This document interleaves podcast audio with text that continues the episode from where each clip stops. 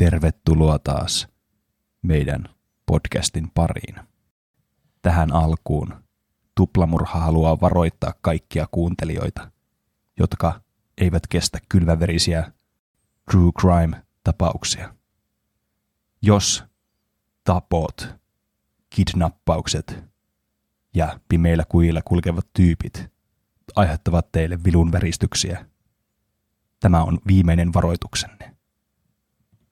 Mikäli näin on, voitte kuunnella podcastin mutella. Kaikille teille muille. Tervetuloa Tuplamurhan True Crime-jaksoon numero kaksi.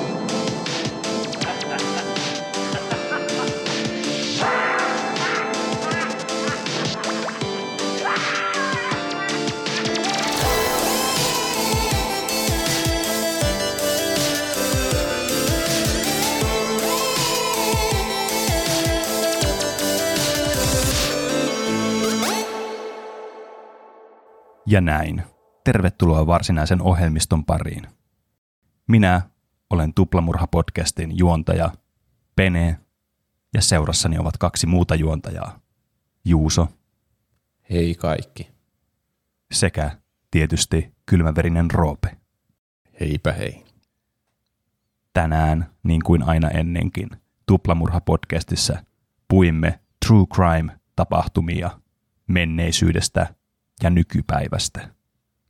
Meillä on aina tässä jaksossa kolme keissiä, jotka me teille jaamme.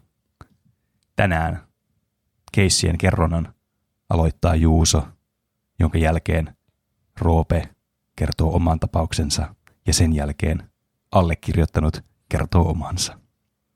Kyllä, kyllä. Haluaako vielä joku perääntyä vai mennäänkö suoraan asian ytimeen? En usko, että enää on mahdollista perääntyä. Ei. On tulossa kyllä hyytäviä tarinoita. Voin On, kertoa. kyllä. On. Oletteko kuulleet semmoista hyytävää tarinaa kuin Eleanor Matthewsonin kidnappaus vuonna 1971? No, täytyy sanoa kyllä, että en ole. Kyllä nyt on tuntematon keissi. Muistakaa, että kerran kuultua ei voi olla enää kuulematta. Tuo tietää pahaa. Kyllä. Tämä tapaus tapahtui Lontoossa 70-luvun alussa ja kertoo 14-vuotiaasta Eleanor Matthewsonista, joka asui siellä Lontoon keskustassa äitinsä luona. Ja kun Eleanorin äiti, joka oli eronnut miehestänsä, oli kuitenkin tullut raskaaksi, niin hänen leskeksi jäänyt äitinsä, eli tämän Eleanorin isoäiti, Audrey Matthewson, oli muuttanut maalta myöskin Lontooseen. Tosin toiseen päähän keskustaa, noin puolen tunnin kävelymatkan päähän. Ui. Eleanor oli tullut elämänsä aikana hyvin läheiseksi tämän isoäitinsä kanssa. Jopa voisi sanoa, että läheisemmäksi kuin oman äitinsä kanssa. Mutta tästä kuitenkin melko lyhyestä välimatkasta huolimatta Eleanorin äiti ei antanut Eleanorin kulkea yksin tuonne isoäitinsä luo keskustan halki. 70-luvulla oli varmasti vähän vaarallisempaa kulkea yksin nuorena naisena keskustassa. Minä ajattelin, kun luin tämän. Kyllä, tekee järkeä.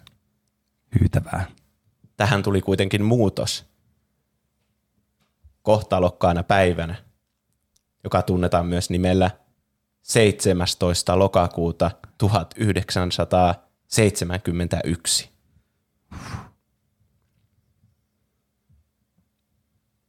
Isoäiti Audrey oli pahasti sairastunut, eikä pystynyt itse edes hoitamaan ruokaostoksiaan. Hän tarvii jatkuvasti apua tyttäreltään Doraalta sekä lapsen lapseltaan Audreyltä. Valitettavasti tuohon aikaan Eleanorin äiti oli töiltään äärimmäisen kiireinen. Rolls Royce oli nimittäin hakeutunut vasta konkurssiin. Ja Eleanorin äiti Dora Matthewson oli töissä Rolls Roycen alihankkijalla tällöin konkurssin aikaan. Ja nyt joutui pallottelemaan kahta työtä samanaikaisesti. Kuulostaa raskaalta. Ja ei pystynyt tietenkään olla yhtä paljon kotona kuin olisi halunnut olla Niin, kyllä. tyttärensä seurassa. Mm, näin. Dora antoi sitten tyttärelleen tehtäväksi, että koulupäivän jälkeen hänen olisi käytävä viemässä toissapäiväisistä ruokaostoksista osa isoäidilleen Audreylle koulupäivänsä päätyttyä toiseen päähän keskustaan. Se on kyllä aika vaarallinen reitti. Niin, on kyllä. Tekee siis tästä ensimmäisen kerran, kun Eleanor kävelisi yksin tuon 30 minuutin matkan Lontoon keskustan halki iltapäivällä. Ties mitä hyypiöitä saattaa olla matkan varrella. Saatat aavistaa jo jotain. No, pelkästään se, että tämä on True Crime podcastissa oleva tosi tarina, niin saa, saa mut aavistamaan, että tässä on jotenkin ikävä loppu. Niin, kyllä. Onnellisia Perin- loppuja ei valitettavasti tuplamurhassa tunneta. Näin on. Äiti oli tietenkin hyvin huolissaan tyttärestään ja muistutteli pysymään reitillä, jota he yhdessä olivat kulkeneet aiemmin, aina isoäidin luo. Sekä muistutti, että et hän puhu tuntemattomille missään olosuhteissa. Eleanor Hyvä neuvo. voi toimia vielä tänäkin päivänä. Mm. Eleanor tietysti lupasi nämä äidilleen, kun he näkivät toisensa viimeistä kertaa tuon kohtalokkaan päivän aamun.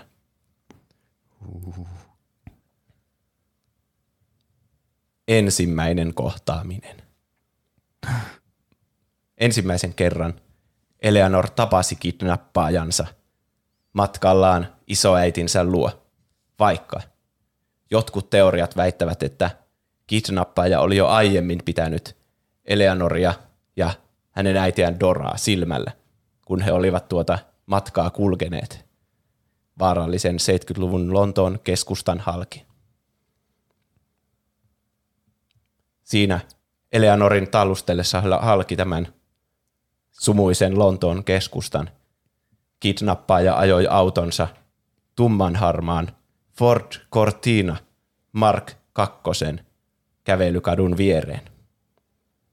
Ruulasi ikkunan auki ja rupesi huutelemaan tälle nuorelle 14-vuotiaalle tytölle. Aluksi hän toivotti kohteliasti hyvää päivää. Vaikutti hyvin vilpittömältä kysellessään, että minne tyttö oli matkalla ja tarjoutui antamaan kyytiä jopa tytölle, että pääset helpommin ja nopeammin minun kyydilläni sinne, minne oletkaan menossa. Mm. Eleanor kilttinä ja viattomana tyttönä kertoi, että hän on menossa isoäitinsä luo viemään nämä ruokaostokset sinne. Isoäiti on siellä yksin sairaana asunnollaan. Ja kertoi jopa tarkan osoitteen tälle isoäidin asunnolle ennen kuin muisti, mitä äiti oli hänelle neuvonut. Mm. että hän missään olosuhteissa puhu tuntemattomille. Tämän havaittuaan sitten Eleanor riutaisi ostoskassin käteensä ja jatkoi matkansa.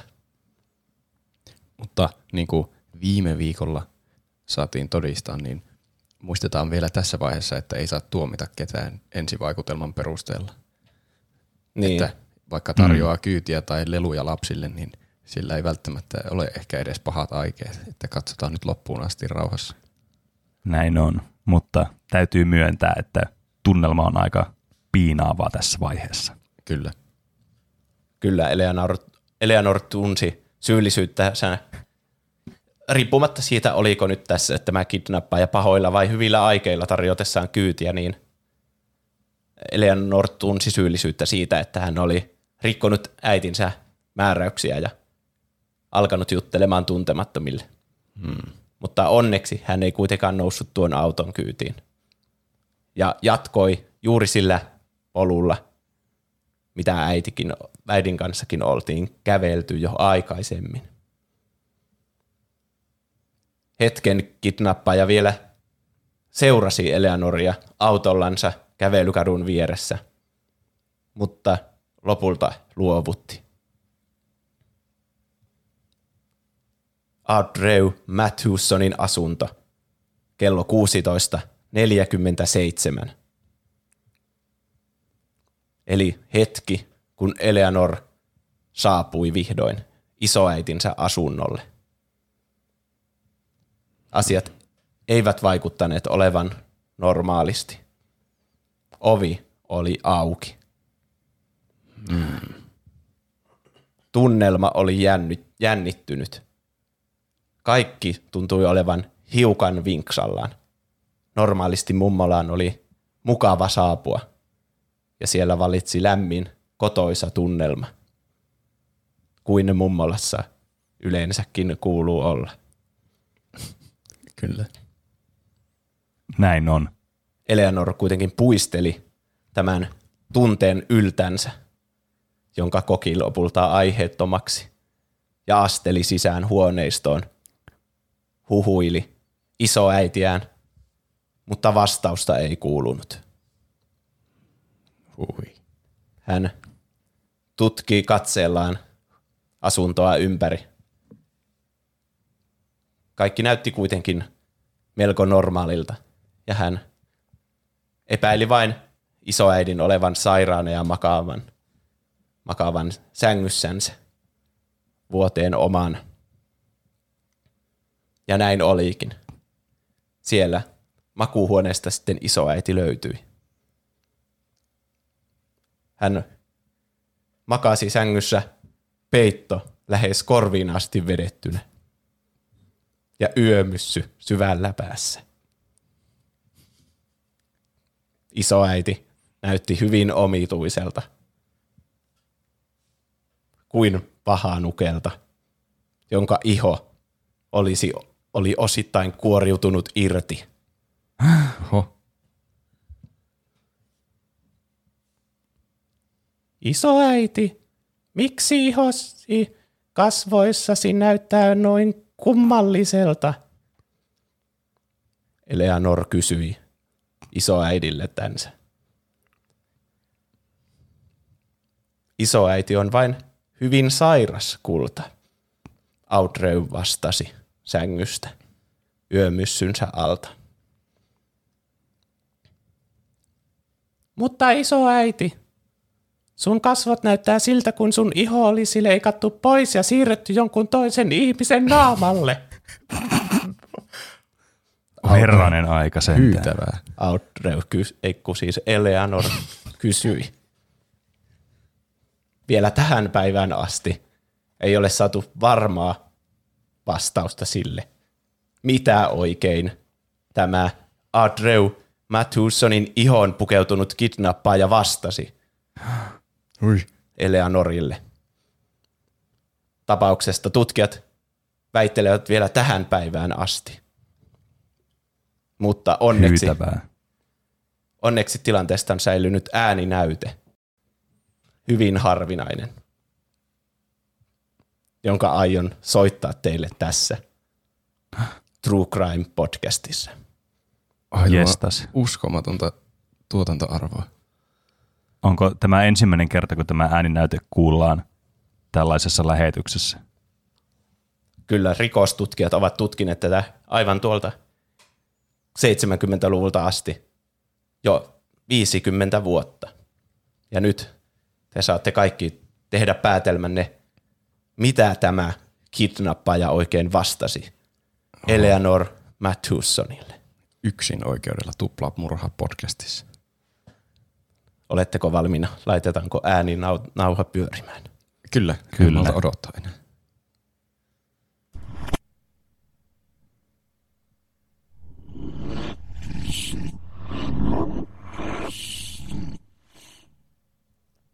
Kyllä.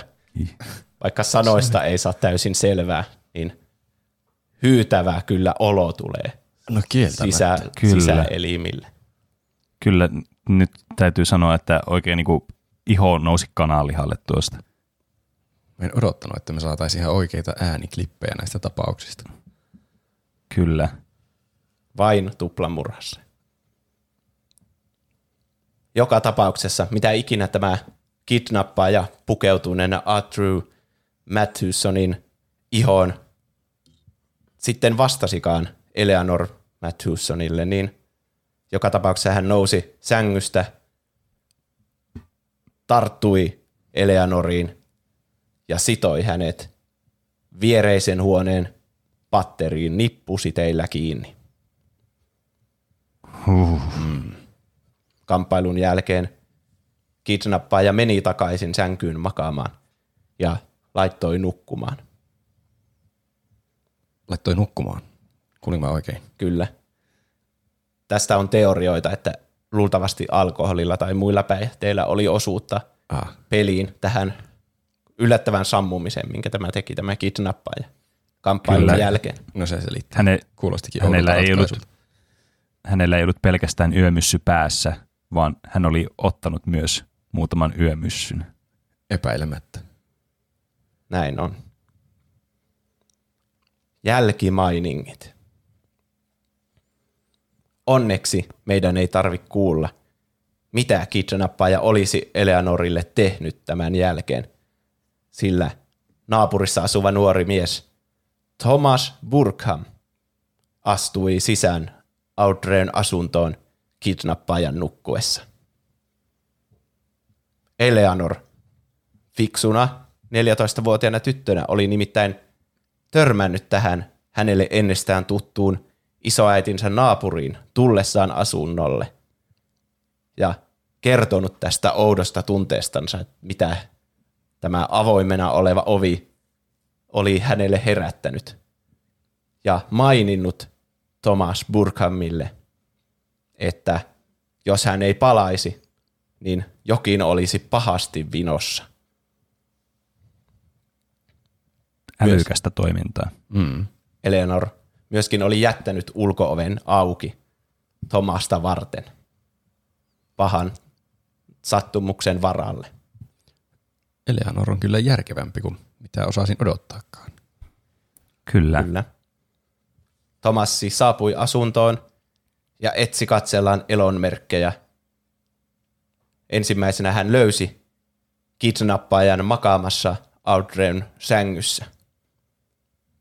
Vieläkin pukeutuneena tämän ihoon.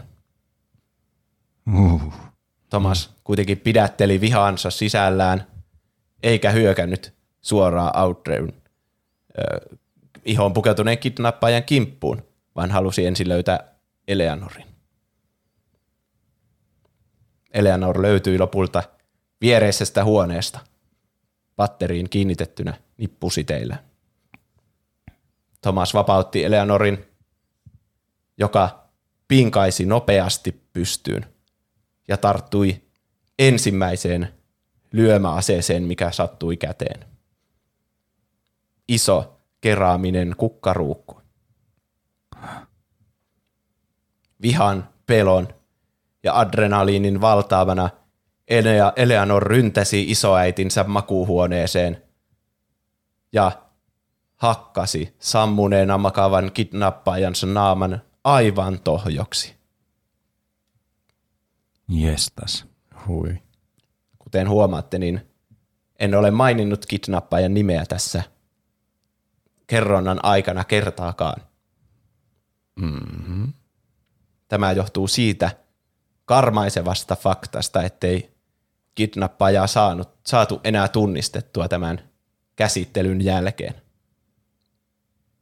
Ah. Herranen aika. Ja hänen identiteettinsä on jäänyt mysteeriksi tämän 50 vuotta.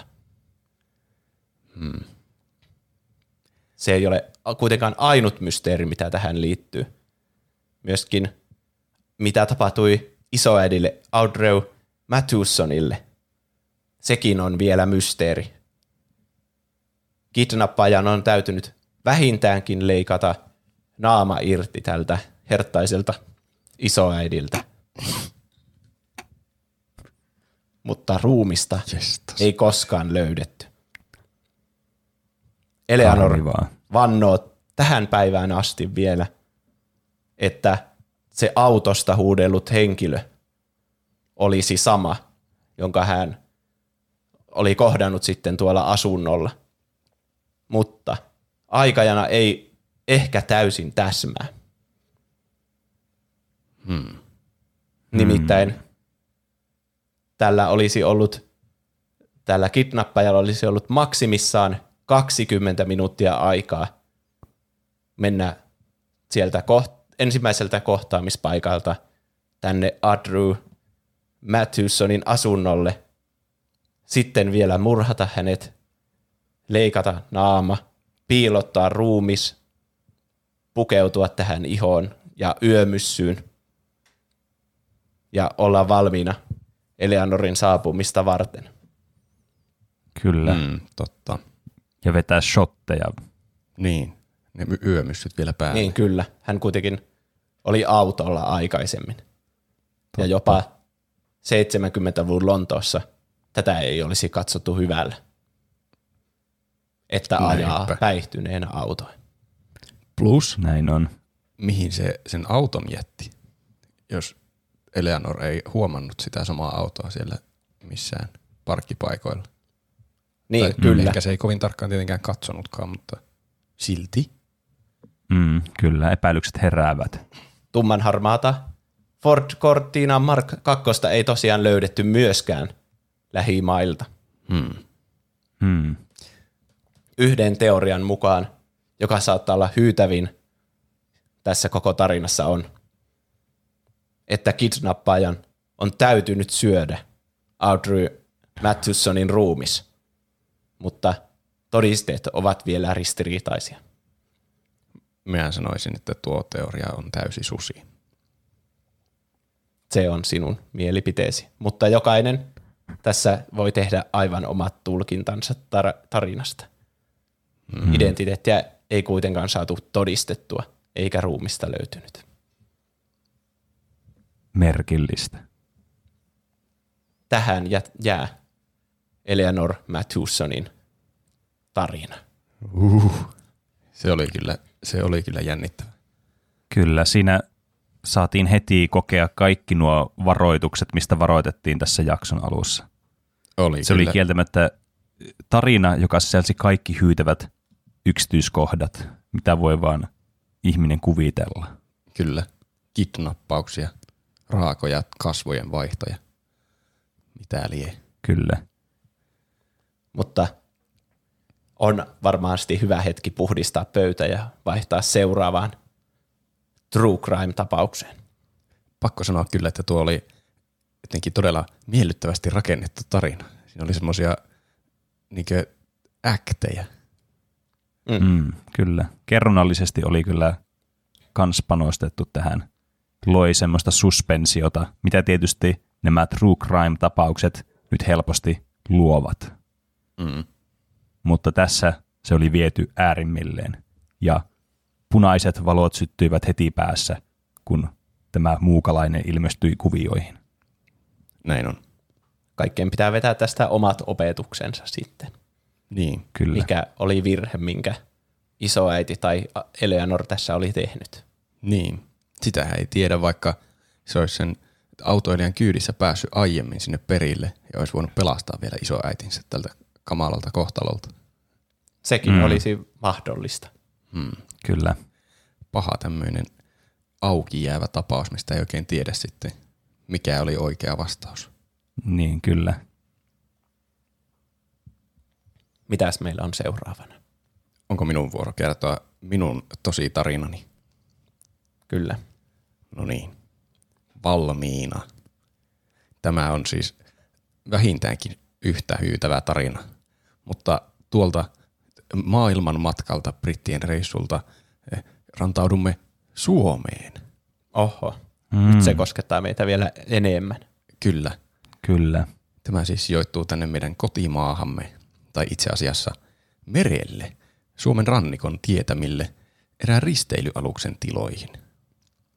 Mm. Tässä on asianomaisten kertomusten ja laivan lukuisien turvakameroiden avulla saatu rakennettua tästä tapahtumaketjusta jälkeenpäin todella kattava ja yksityiskohtainen kokonaisuus. Ja näin ollen se sopii täydellisesti tähän meidän true crime-pohdintaamme. Että jos tuossa tarinassa äsken oli vähän häilyviä yksityiskohtia, niin tässä on lähes kaikki selvillä. Oho.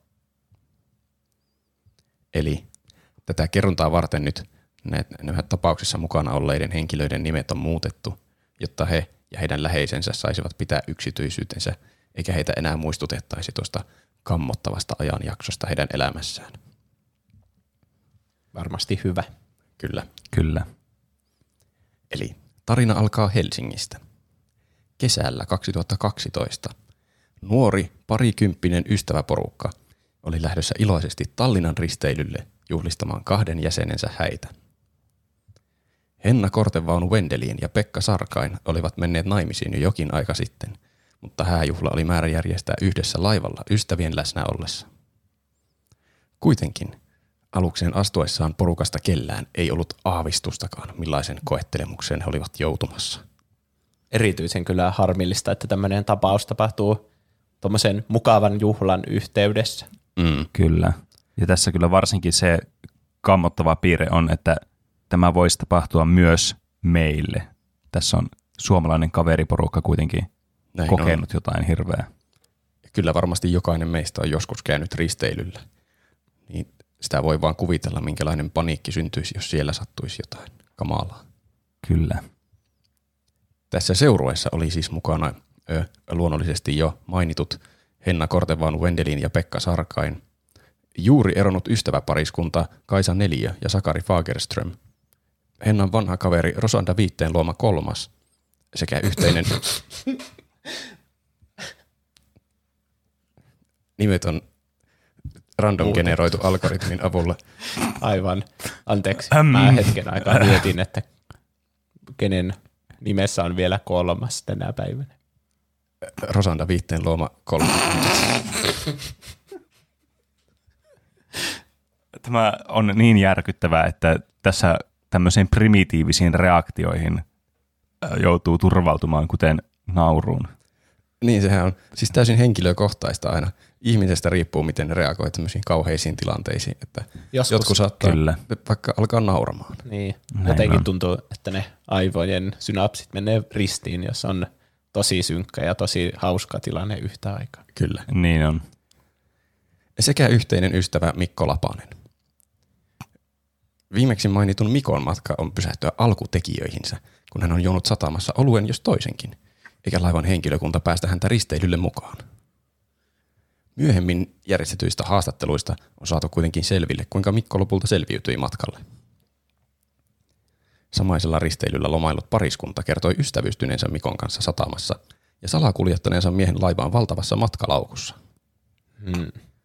Tässä on jo yksi rikos tutkittavaksi. Mm, kuinka kyllä. humalainen mies salakuljetetaan laivaan ja eri maahankin mahdollisesti. Kyllä. Kyllä. Ja tämän tarinan todenperäisyyttä voikin kyseenalaistaa, sillä vielä haastattelun aikaankin pariskunta oli selvästi tuntuvassa humalassa ja naukkaili puolityhjästä taskumatista sammalluksensa lomassa. Hmm. Jesta sentään. Mutta joka tapauksessa Mikko on nyt jotenkin päässyt tänne matkalle mukaan, mutta on nyt erillään ystäväseurueestaan, joka ei tiedä, onko heidän ystävänsä selvinnyt laivalle vaiko ei. Ja tämä koituukin lopulta miehen kohtaloksi, kun laivamatkan traagiset tapahtumat saavat alkunsa. Hyttiä etsiessään Mikon kimppuun hyökkää mysteerin verhoama ja tummien vaatteiden verhoama veitsellä aseistettu hahmo, joka taklaa hänet hytin sisään. Kertomusten perusteella Mikko on nähnyt pahaa aavistamattomat ystävänsä aivan hytin ikkunan ulkopuolella – jopa tuskastuttavan lähellä, samalla käyden kiivasta taistelua henkensä edestä. Aika turhauttavaa kyllä. Kyllä. Kävikö tälle henkilölle kuinka? Taistelua, jonka hän lopulta tulisi häviämään. Oi ei. Tähän hyytävään tapahtumaketjuun liittyy muutama muukin henkilö laivan henkilökunnasta sekä kanssamatkustajista, yksi näistä henkilöistä ottaa ensikosketuksensa seurueeseen, kun morsiuspari on selvinnyt laivan sisätiloihin, ja heitä tervehtii innokkaasti vastaanottovirkailijan roolissa päivystävä Ritva. Henna ja Pekka yllättyvät naisen asiakaskeskeisestä palveluasenteesta ja löytävät tuota pikaa hyttiinsä Ritvan johdattamana. Hieman myöhemmin, kun koko seurue Mikkoa lukuun ottamatta on menossa drinkeille, heitä odottaa yllättävä näky. Heidän vanha ystävänsä Herman Munster ja Hennan velipuoli Janne Suksiboksi ovat samalla risteilyllä työtehtävissä järjestämässä yrityksensä markkinointitapahtumaa.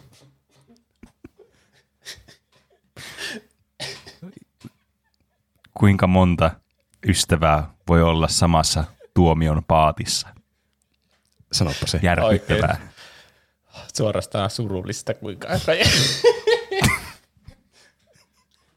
Toivottavasti he eivät joudu viipaloituna suksiboksiin. Oh, kyllä. Mm. Surullista, kun tämä niin iso ja värikäs kaveriporukka kaikki. Oho. Oi. Ai, anteeksi.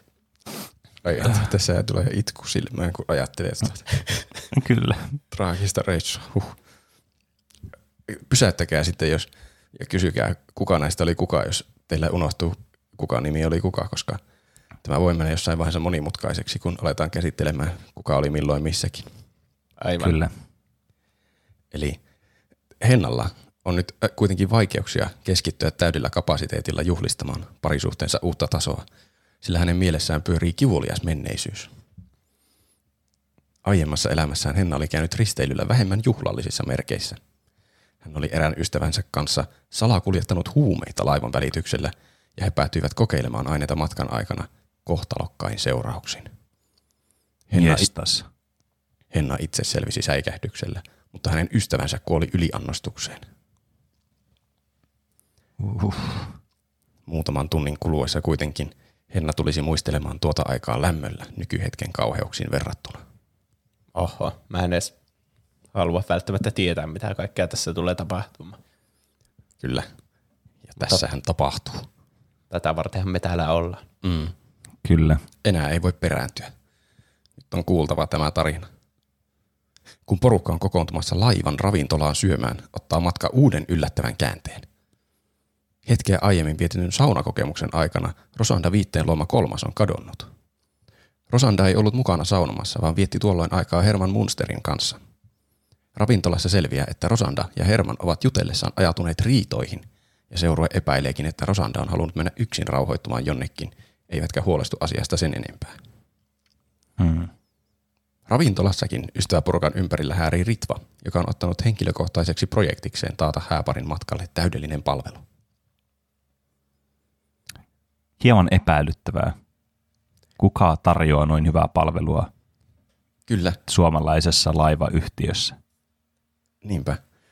Ritva tuntuu olevan joka paikassa, missä tämä seuruekin on, mutta se on, sitä ei voi, ehkä siellä on hyvä palvelu laivalla ja ne on asettanut niille tuommoisen henkilökohtaisen Niin. niin pitäjän. niin, ehkä ne on maksanut jostakin parhaasta sviitistä tässä laivassa ja siinä tulee mukana tämmöinen henkilökohtainen avustaja sitten. Mm. Herman lähtee lopulta etsimään Rosandaa, mutta kohtaa matkallaan jotain aivan muuta. Laivan turvakameratallenteista voi nähdä, kuinka käytävällä kävellessään hänen kimppuunsa hyökkää voimakas, mustiin pukeutunut hahmo.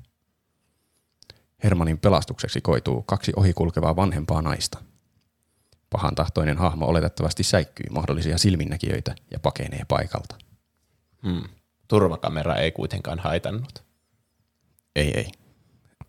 Tässä vaikuttaa siltä, että tämä murhamies, murhahenkilö ei ollut tietoinen näistä turmaka- turmakameroista. turmakameroista.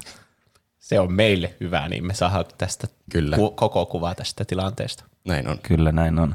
Ja tämmöinen todellinen kuva vielä, että kaikki käyttäytyvät niin kuin, niin kuin normaalisti käyttäytyvät, eikä kameroiden Kyllä. edessä käyttäytyisivät. Näin on. Niin hyvä, kun ei edes Mahdollisimman tiedä, autenttinen tulee tästä. Miten. Niin. Mm. Hetkeä myöhemmin Kaisa Neliö ja Sakari Fagerström tuovat muun porukan tietoisuuteen juuri selvinneen huolestuttavan seikan. Laivan tervetulokuvista he ovat saaneet tietää, että Mikko Lapanen on kuin onkin päässyt risteilylle mukaan. Ystävykset alkavat kokoamaan synkkää palapeliä mielessään, hätääntyvät hieman, mutta tulevat selvään konsensukseen. Ryhmän kadonneet jäsenet on löydettävä. Etsintäreissulla seuruetta riivaa mysteerihahmo. Etsintäreissulla seuruetta riivaava mysteerihahmo antaa taas ilmoittaa itsestään. Tällä kertaa puhelimitse. Henna ja Pekka löytävät Rosandan puhelimen ja tästä videon, jossa kuvataan Rosandaa makaamassa tajuttomana laattalattialla. Oho, on jonkinlainen uhkaus. Kyllä. Mm. Ja kuten me kaikki tiedämme, niin laattalattia on se paha enteisin tämmöisissä tilanteissa. Kyllä. Laat, laattalattialla yleensä tehdään kaikki rikokset, koska ne on helppo sitten puhdistaa ne laatat sen jälkeen. Oh. Näin on. Toivottavasti tämä, oliko se nyt Rosalind, Ro- Rosanda, Rosanda on kunnossa. se nähdään pian. Videosta järkyttyneenä seura ilmoittaa asiasta välittömästi Ritvalle, joka lupaa soittaa paikalle poliisit. Jos seurueen huolenaiheet eivät tähän mennessä olleet vielä tarpeeksi konkreettisia, ovat he pian saamassa paniikkiinsa aivan uutta puhtia. Laivaa tutkiessaan he aja- ajautuvat bisnestiloihin, jossa Herman Munster ja Janne Suksiboksi olivat- pitäneet aiemmin presentaatiota yrityksestään. Mm. Kauhuksen he löytävät paikan päältä verisen taistelun jälkiä sekä selittämättömän flappitaulun, johon on kirjoitettu seurojen jokaisen jäsenen nimi ja yliviivattu niiden jäsenten nimet, jotka ovat matkan aikana kadonneet. Mm. Tämä ei varmasti liittynyt siihen bisnesesittelyyn, Mm. mitä ne suksiboksikaverit oli Eli tekemässä. tämä vaikuttaisi Ei siis täysin suunnitellulta. Mutta peli on selvä. Kukaan ei ole turvassa. Hääparin huolet sen kuin jatkuvat, kun Ritva ilmestyy heidän hyttinsä ovelle turvamiehen kanssa. Henkilökunta on saanut tietää, että Pekka Sarkain on entinen huumediileri ja päättää tutkia hytin. Henkilökunta päättää siis tutkia hytin. Pekan laukosta löytyykin epäilyttävä minigrip-pussi, jonka johdosta hänet talutetaan viipymättä laivan putkaan miehen vakuutellessa syyttömyyttään. Pekka on vakuuttunut, että hänet on lavastettu ja koko risteily on suuri juoni. Tätä teoriaa tukee myöhemmin selvinnyt mullistava seikka. Pekka, joka kertoi seurueelle maksaneensa kaikkien matkan, oli todellisuudessa voittanut risteilyn palkintona kilpailusta, johon ei ollut edes osallistunut. Tämä on just niitä, mitä tulee aina sähköpostilla, että olet voittanut. Niin. Näin on. Niin se on klikannut semmoista, mutta sitten se on oikeasti päässyt johonkin risteilylle. Niin Aika. kyllä. Vähän liian hyvää ollakseen totta. Mm. Mulla on teoria. Kerro. Tai jotenkin osaa sitä juonta. Jos tässä on selvästi ollut tämmöinen henkilökohtainen motiivi näiden tappamiseen, Mm. kun niitä oli kaikkia kuvattu ja uhailtu ja nimetkin oli kirjoitettu sinne flappitaululle. Mm, kyllä. Siltä se alkaa kyllä näyttää. Ihmisten hätääntyessä hetki hetkeltä enemmän laivan käytävillä mustan puhuva hahmo iskee taas. Tällä kertaa uhrina on Janne Suksiboksi, kun hänet taklataan yllättäen seinään. Ei, ei Janne suksiboksia. Piti vähän tätä kurkkua avata tuossa, kun tämä siis saa aivan niin kuin siis sydämen tykytykset täysille tämä karmea tilanne. Kyllä. Mukana olevat Kaisa Neliö ja Herman Munster näkevät kuitenkin tilanteen, ja Herman lähtee jahtaamaan taas kerran pakoon pyrkivää naamioitua hahmoa. Ajojahtinsa kautta Herman päätyy laivan pimeälle alakannelle, jonne on pysäköity autoja kuljetusta varten. Hän on menettänyt näköyhteyden jahtaamansa hahmoon, mutta huomaa maassa jotain huomiota herättävää ja kyyristyy tutkimaan tätä. Tuolla hetkellä hänen takanaan syttyvät päälle trukin ajovalot. Aha. Herman pakenee parhaansa mukaan autojen välissä, mutta päätyy umpikujaan. Trukki ajaa Hermania kohti ja osittain lävistää piikillään Hermanin kylkeä. Oi, Mitä? tuo on kyllä yksi pahimmista tavoista mennä. Kyllä. Kyllä. Varma kuolema. Tässä on epäselvää, miksi Herman seisoi paikallaan täydellisenä maalitauluna eikä yrittänyt millään tavalla väistää trukkihyökkäystä. Valvontakameran tallenteesta voidaan nimittäin nähdä ajoneuvoon lähestyneen miestä varsin verkkaista tahtia. Mikä Oli. se oli se huomiota herättävä objekti siinä maassa? Sitä ei valvontakameroilla näkynyt. Okei. Hmm. Hmm. Ehkä tässä tilanteessa kauhu valtaa kehon ja mielen. Näinpä. Shokki on ainut asia, mitä ihminen tuntee. Ja trukin lävistävän osan kehossaan hän tuntee seuraavana. Näitä on spekuloitu syitä. Oliko hän juurikin kauhusta kankea? Oliko Herman jo luovuttanut elämänsä suhteen? Oliko hänellä kenties jo valmiiksi itsetuhoisia ajatuksia ja trukki tuli kuin tilauksesta? Hmm. Näihin kysymyksiin emme ehkä ikinä saa vastauksia. Ainoa varma asia on, että verenhimoinen naamiohahmo on jälleen onnistunut saalistamaan yhden ryhmän jäsenistä. Samaan aikaan Henna Kortevaunu Wendelin ja Janne Suksiboksi ovat henkilökunnan tiloissa etsimässä Ritvaa, hankkiakseen lisäapua ja tiedustellakseen poliisien mahdollista saapumisaikaa. Yllätyksekseen he saavat toiselta miehistön jäseneltä tietää, ettei poliisoja ole todellisuudessa edes soitettu paikalle. Jälkikäteen järjestetyissä kuulusteluissa ei saatu selvyyttä sille, miksi ei kukaan tässä vaiheessa soittanut poliiseja paikalle, kun oli selvää, että edellinen informaatioketju oli katkennut johonkin. Ja miksei se mm. Ritva nyt soittanutkaan niitä poliiseja niin kuin se lupasi? Niinpä. Kyllä. Mihin, nyt. mihin tämä informaatioketju oli katkennut? Näin, no nyt alkaa kyllä herätyskellot, hälytyskellot soimaan tässä. Ritva vaikuttaa sangen epäilyttävältä. Sanoisin jopa, että hyvin epäilyttävältä. Voi, jos mennään ihan noin pitkälle, niin niinkin voi sanoa. Mutta mihin tämä ketju katkesi? Onko Ritva on. syyllinen?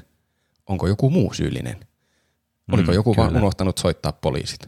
Oliko poliisit vastanneet ja sanonut, että ei hyvin se menee siellä, pysykää vaan siellä. Hmm. Tähän saamme vastauksen katkon jälkeen. Oi. Tämän viikkoisen tuplamurhan sponsoroi HelloFresh, MeUndies, 99designs.com, Casper Mattresses, Blue Apron, 23andMe, Dollar Safe Club, Squarespace, Zip Recruiter, MVMT, Loot Crate, Trunk Club ja Audible. HelloFresh. Tuoreet ruoka-ainekset kotiovellesi. Yleensä näitä saa vain jostakin maaseudulta, mutta kuten True Crime podcasteista tiedämme, siellä ne pahimmat tapaukset sattuu, joten tilaa siis kotiin HelloFresh. Muista käyttää koodia ja sille.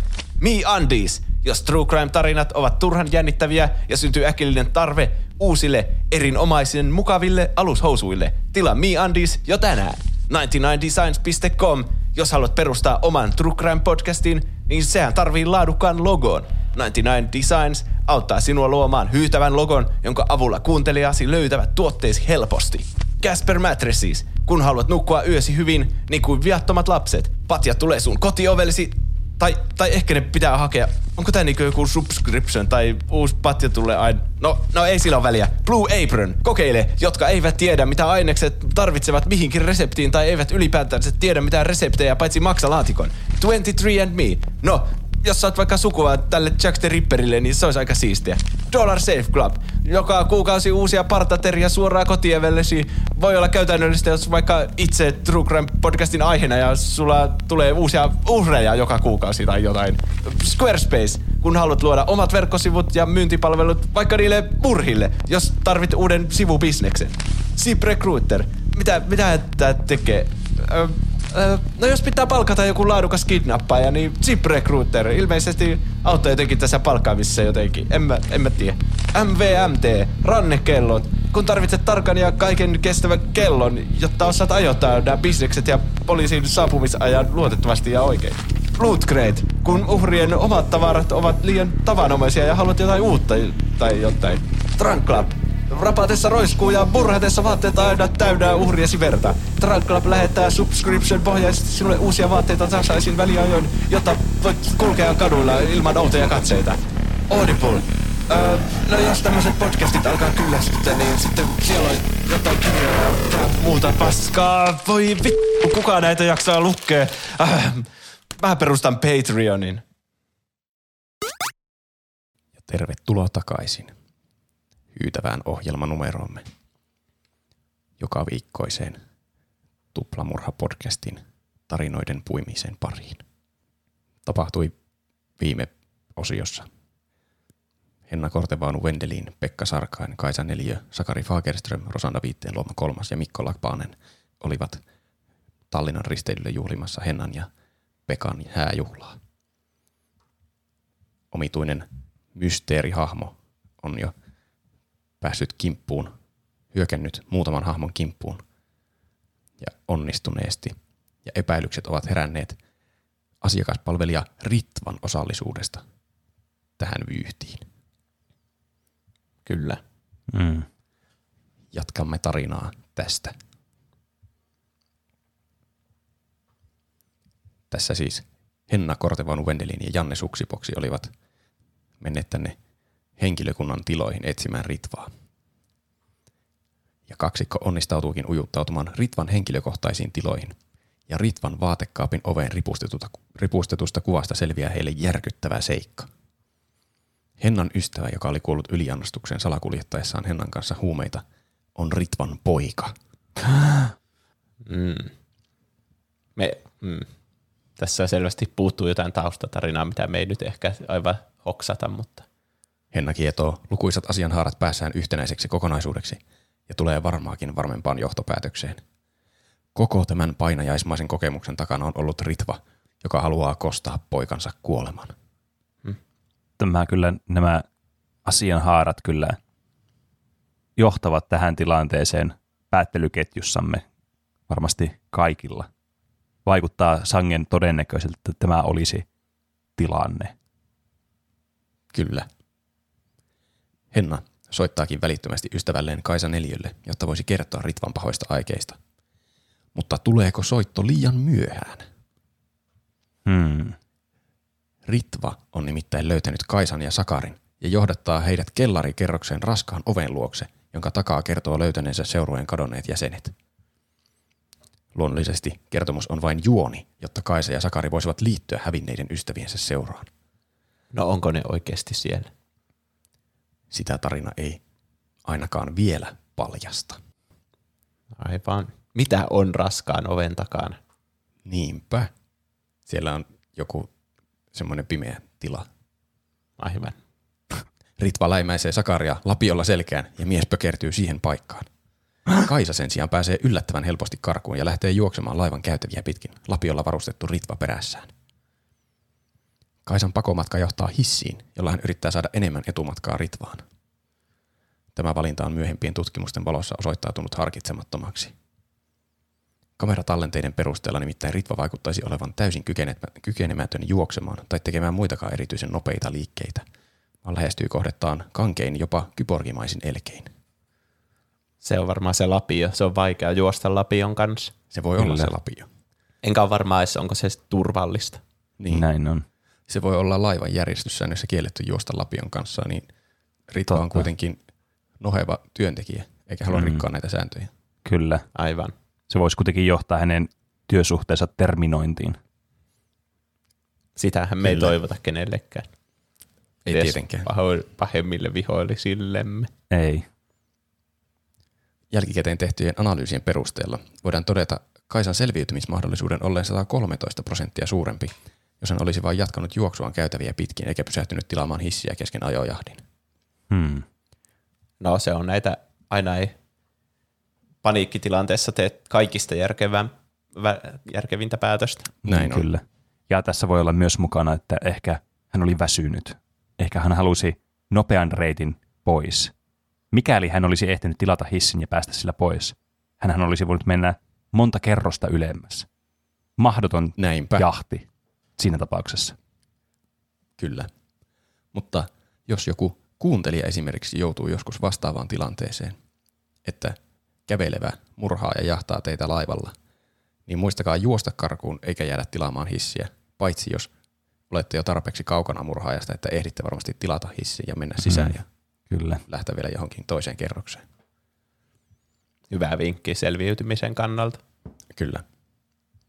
Mutta tämä seikka osoittautuu lopulta kuitenkin merkityksettömäksi, sillä hissiin päästyään Kaisa onnistuu taistelemaan Ritvan ja Lapion kauemmaksi hissin ovesta, niin että ovet ehtivät juuri sulkeutua ja hissi lähteä liikkeelle. Hmm. Joten ratkaisu olikin oikea tässä tilanteessa. Ratkaisu oli ainakin toimiva. Kaisa palaa Sakarin luokse, mutta joutuu pettymään, sillä mies on poissa.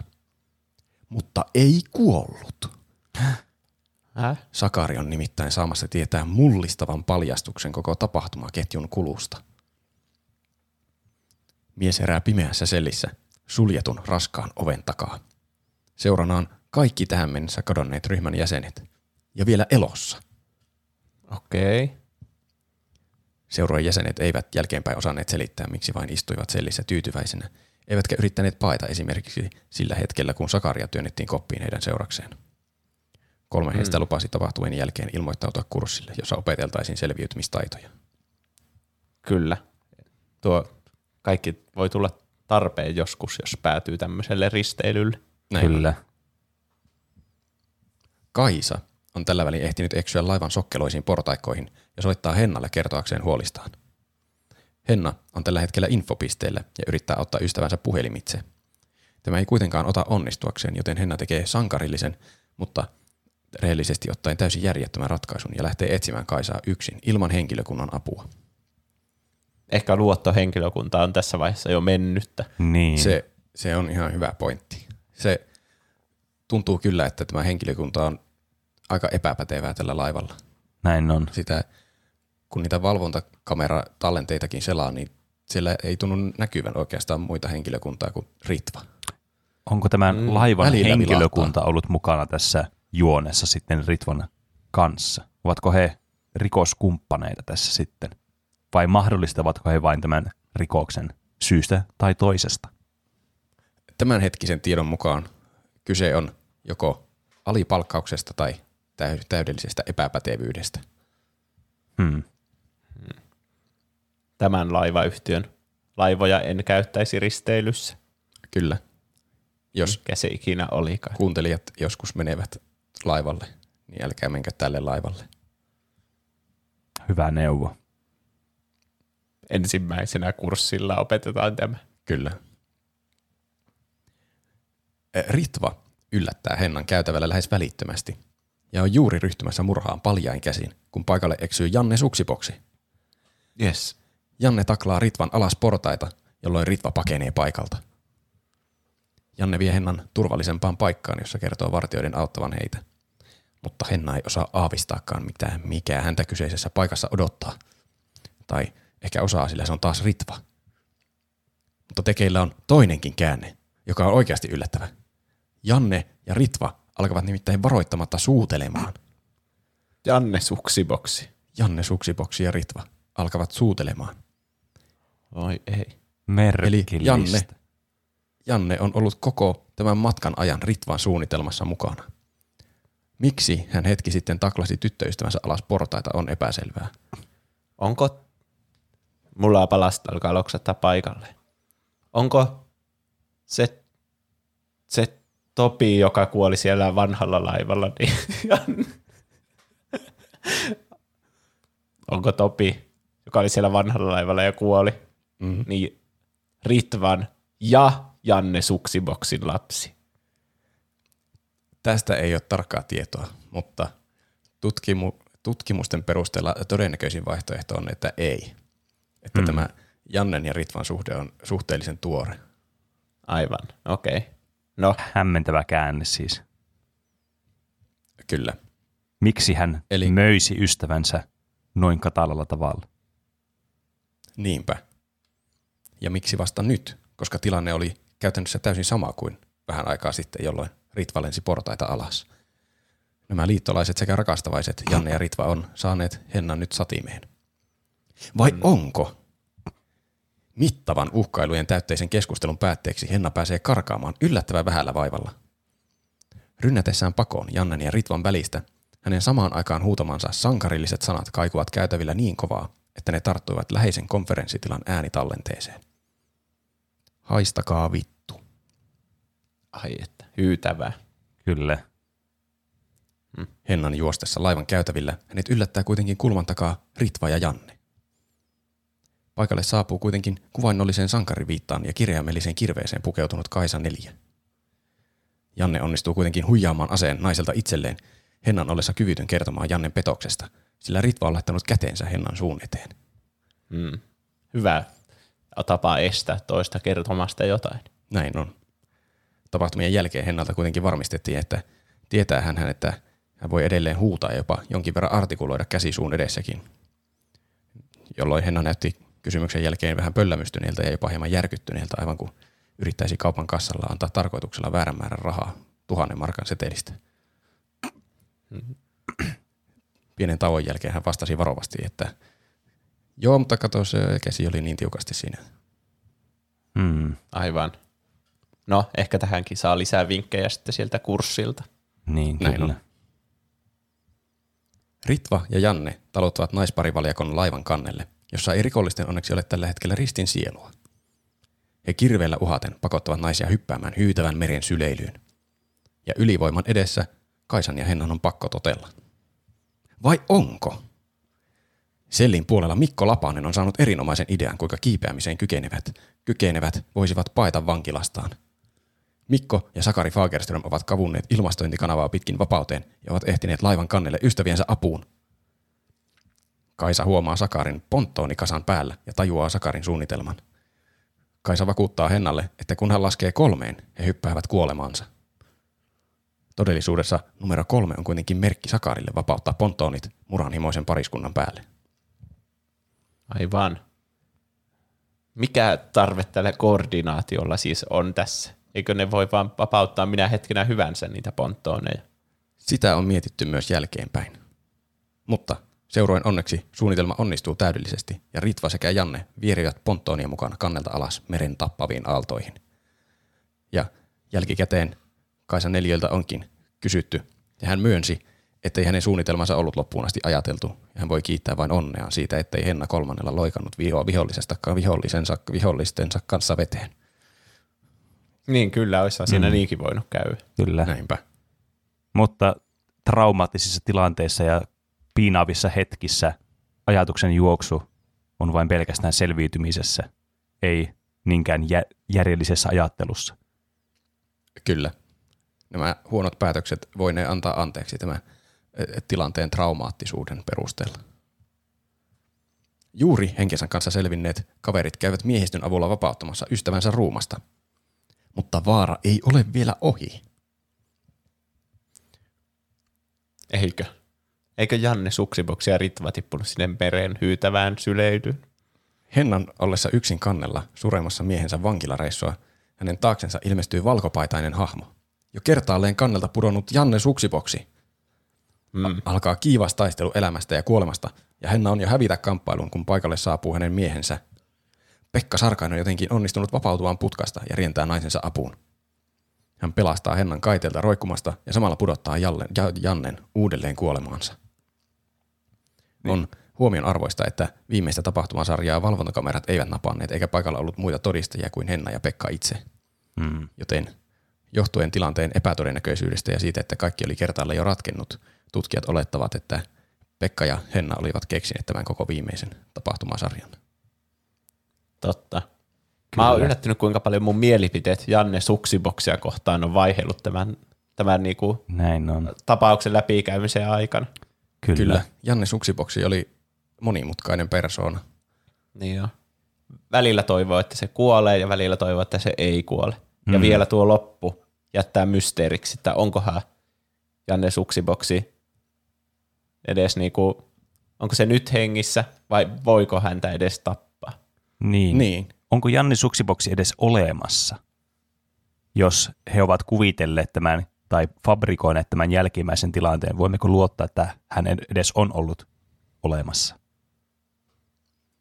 Tämänhetkisten todisteiden perusteella voitaisiin olettaa, että aiemmat tapahtumat on tapahtuneet oikeasti, mutta Henna ja Pekka ovat sitten keksineet tämän lopun. Motiiviksi epäillään sitä, että Pekka oli suurimman osan ajasta sellissä, eikä saanut osallistua oikeastaan mihinkään, joten hänkin halusi jonkinlaisen sankarihetken. Aivan. Totta. Siis tärkeintä näissä true crimeissa on, että kaikki saavat oman sankarihetkensä jossain vaiheessa. Kyllä, Kyllä. Siitä tietää, että on tosi tapaus kyseessä. näin on. Mutta joka tapauksessa lopulta koko seurue selvisi hengissä. Ja tämä hyytävä tosi tarina sai onnellisen lopun. Oh, Vaikka- niin totta. Jakson Mm. alussa sanottiin, että True Crimeilla ei ole onnellisia loppuja, mutta tässä oli nyt sitten se poikkeus siihen sääntöön, Niin. joka vahvistaa sen. Tuplamurhakin osaa joskus yllättää. se Näin nähtiin on. jälleen. Kyllä. Kyllä. Ja tässäkin suorastaan merellä käytävässä painajaisessa tapahtui tuplamurha halusi matkustajat sitä vai eivät. Aivan. Mm. Pontoonien murhaamana. Näinpä. Tuplamurhaan johtaa jokainen tie, sitä ei voi välttää näissä Näin on. tosi tarinoissa. Mitähän, tässä jäin nyt miettimään näiden, näiden pahisten motiivia vielä. Että mitähän he olisivat tehneet näille vangituille ihmisille, jos olisivat saaneet kaikki vangittua. Sepä se. Kuulosti siltä, että ainakin Henna oli määrä tappaa, mutta kun nämä ö, Ritva ja Janne Suksipoksi lensivät tältä laivalta alas, Janne ehkä jopa kahteen kertaan, eikä heitä ole sen koomin löydetty, niin ei voitu kysyä sitten. Aivan. Jotenkin Niin. ehkä tämä tekee tästä vielä karmaisevampaa, että ei koskaan saatu tietää, että mitä, Näin on. mitä näille olisi tehty näille. Niinpä. Jotain lapiolla selvästi. Niin, Jonkun kyllä. takia ne vangittiin sinne huoneeseen, eikä tapettu saman tien. Mm. Totta. Ehkä jotain vielä kamalampaa kuin kuolema. Sitä Niin. ei voi ikinä tietää. Vain mielikuvitus on antaa meidän vastauksen kysymykseen, johon muuten vastausta ei tule. Kyllä. Mutta nyt saamme vastauksen kysymykseen, miltä kuulostaa Penen valitsema tosi tarina.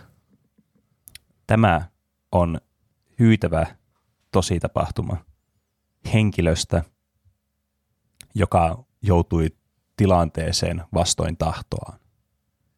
Tämä mies joutui kokemaan jotain niin merkityksellistä ja niin erikoista ja merkittävää, että tätä on vaikea kertoa teille kuuntelijoille.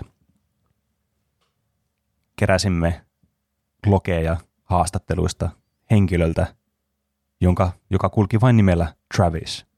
Hän ei halunnut paljastaa omaa sukunimeään ja ehkä se on parempi myös, että te kuuntelijat ette tiedä, kuka tämä henkilö on. Joka tapauksessa Aivan. tätä henkilöä haastateltiin ja hän kertoi omakohtaisesti kokemuksistaan, jotka vain shokeraavat. Joten pitäkää turvavöistänne kiinni, kun ajatte autolla. Ja muistakaa katsoa vasemmalle ja oikealle, kun ylitätte tien. Hyviä neuvoja. Travis oli yhdysvaltalainen nuori pojan kloppi, noin päälle 20. Hän koki oikeusmurhan, kuivaannollisesti ja mahdollisesti jopa tarkoituksellisesti, mutta nämä tiedot ovat epäselviä. Hän oli nimittäin vangittu väärin perustein. Hänet pidätettiin huumeiden hallussapidosta, joita hänellä ei koskaan ollut. Hänet pysäytettiin Interstate I-35 keskellä yötä poliisin toimesta. Tämä poliisi, kertomamme mukaan, oli hyvin temperamenttinen. Ja Traviksen omien sanojen mukaan hän istutti huumeet hänen autonsa, jonka vuoksi hänet pidätettiin. Samanlaista teemaa kuin edellisessä tarinassa, kun istutetaan huumeet jonkun tavaroihin. Mm. Niin, kyllä. kyllä. Ja varsin hyytävää ottaen huomioon, että tämä voisi tapahtua kenelle tahansa Yhdysvaltain asukkaalle. Kyllä. Se on pelottava ajatus, että joutuu kärsimään seurauksia ilman mm. minkäänlaista syytä. Kyllä. Mutta se ei ollut edes hyytävin asia tässä tarinassa. Ei. Se oli vasta alkua soittua. Nimittäin, kun häntä sitten myöhemmin putkassa haasteltiin, kun hän oli saamassa tuomiotaan, häneltä kysyttiin, haluaisiko hän sen sijaan suorittaa tuomion siviilipalveluksessa. Mikä tietysti kuulosti hyvin suorastaan oudolta ehdotukselta ja jopa hyvältä ehdotukselta. Pääsikö hän ehdonalaiseen vai johonkin muuhun siviilipalvelusta muistuttavaan aktiin? No, tämä selviäisi hänelle pian, sillä Travis vastasi myöntävästi ja hän ei muista tämän jälkeistä tapahtumista mitään. Mm. Seuraava asia, jonka hän muistaa, hän herää oudosta sellistä oransseilla vaatteilla puettuna. Miksi hänet on viety paikkaan, joka vaikuttaa hyvin vahvasti vankilalta, vaikka hänelle juuri vakuuteltiin, että hän ei joutuisi vankilaan? No, Hänelle pian selvisi, että siviilipalvelus tarkoitti käytännössä siivoojan työtä vaarallisissa olosuhteissa. Mikä tietysti tälleen, jos hänelle olisi kerrottu aikaisemmin, olisi saanut vankilan kuulostamaan paljon miellyttävämmältä vaihtoehdolta. Mutta joka tapauksessa hänen elämänsä oli nyt mitä oli. Päivän mittaan hän istuskeli huoneessaan, sai huoneeseensa ruokaa, kuten vankilassa, ja päivän aikana sai tehtäväksi siivota ja hoitaa outoa tilaa, outoja käytäviä ja outoja huoneita. Betonirakennus, joka tuntui mahdottomalta, suorastaan hämmentävältä, kuinka se oli rakennettu niin monimutkaiseksi ja sokkelomaiseksi. Työkavereita hän tiesi, että hänellä on, mutta hän näki heitä erittäin harvoin. Silloin tällöin, kun vuorot vaihtuivat, hän saattoi nähdä yhden tai kaksi henkilöä. Mutta muuten hänen seuranaan olivat nuo kylmät seinät ja radion ääni, minkä hän kuuli joko omasta taskuradiostaan tai huoneistossa ja rakennuksessa olevista spiikkereistä. Näistä henkilökunta antoi hänelle ohjeita. Eräs henkilö, jota hän usein näki omien vuorojen vaihtuessa, arviolta noin joka toinen päivä, kuitenkin yhtäkkiä lakkasi tekemästä työvuorojaan. Hän ei enää ollut vaihdon aikana näkyvissä, kun hän oli aikaisemmin ollut. Ja tätä Travis ihmetteli kovasti. Oliko hän päässyt jo siviilipalveluksestaan pois, vai oliko hänet siirretty jonnekin muualle, sitä hän ei tiennyt. Kuitenkin hän kuuli kuiskauksia aina silloin tällöin, kun hän kulki seuraavaan työvuoronsa ja kuuli, kuin toinen henkilö hänelle salaa yritti kertoa, että täällä tapahtuu outoja.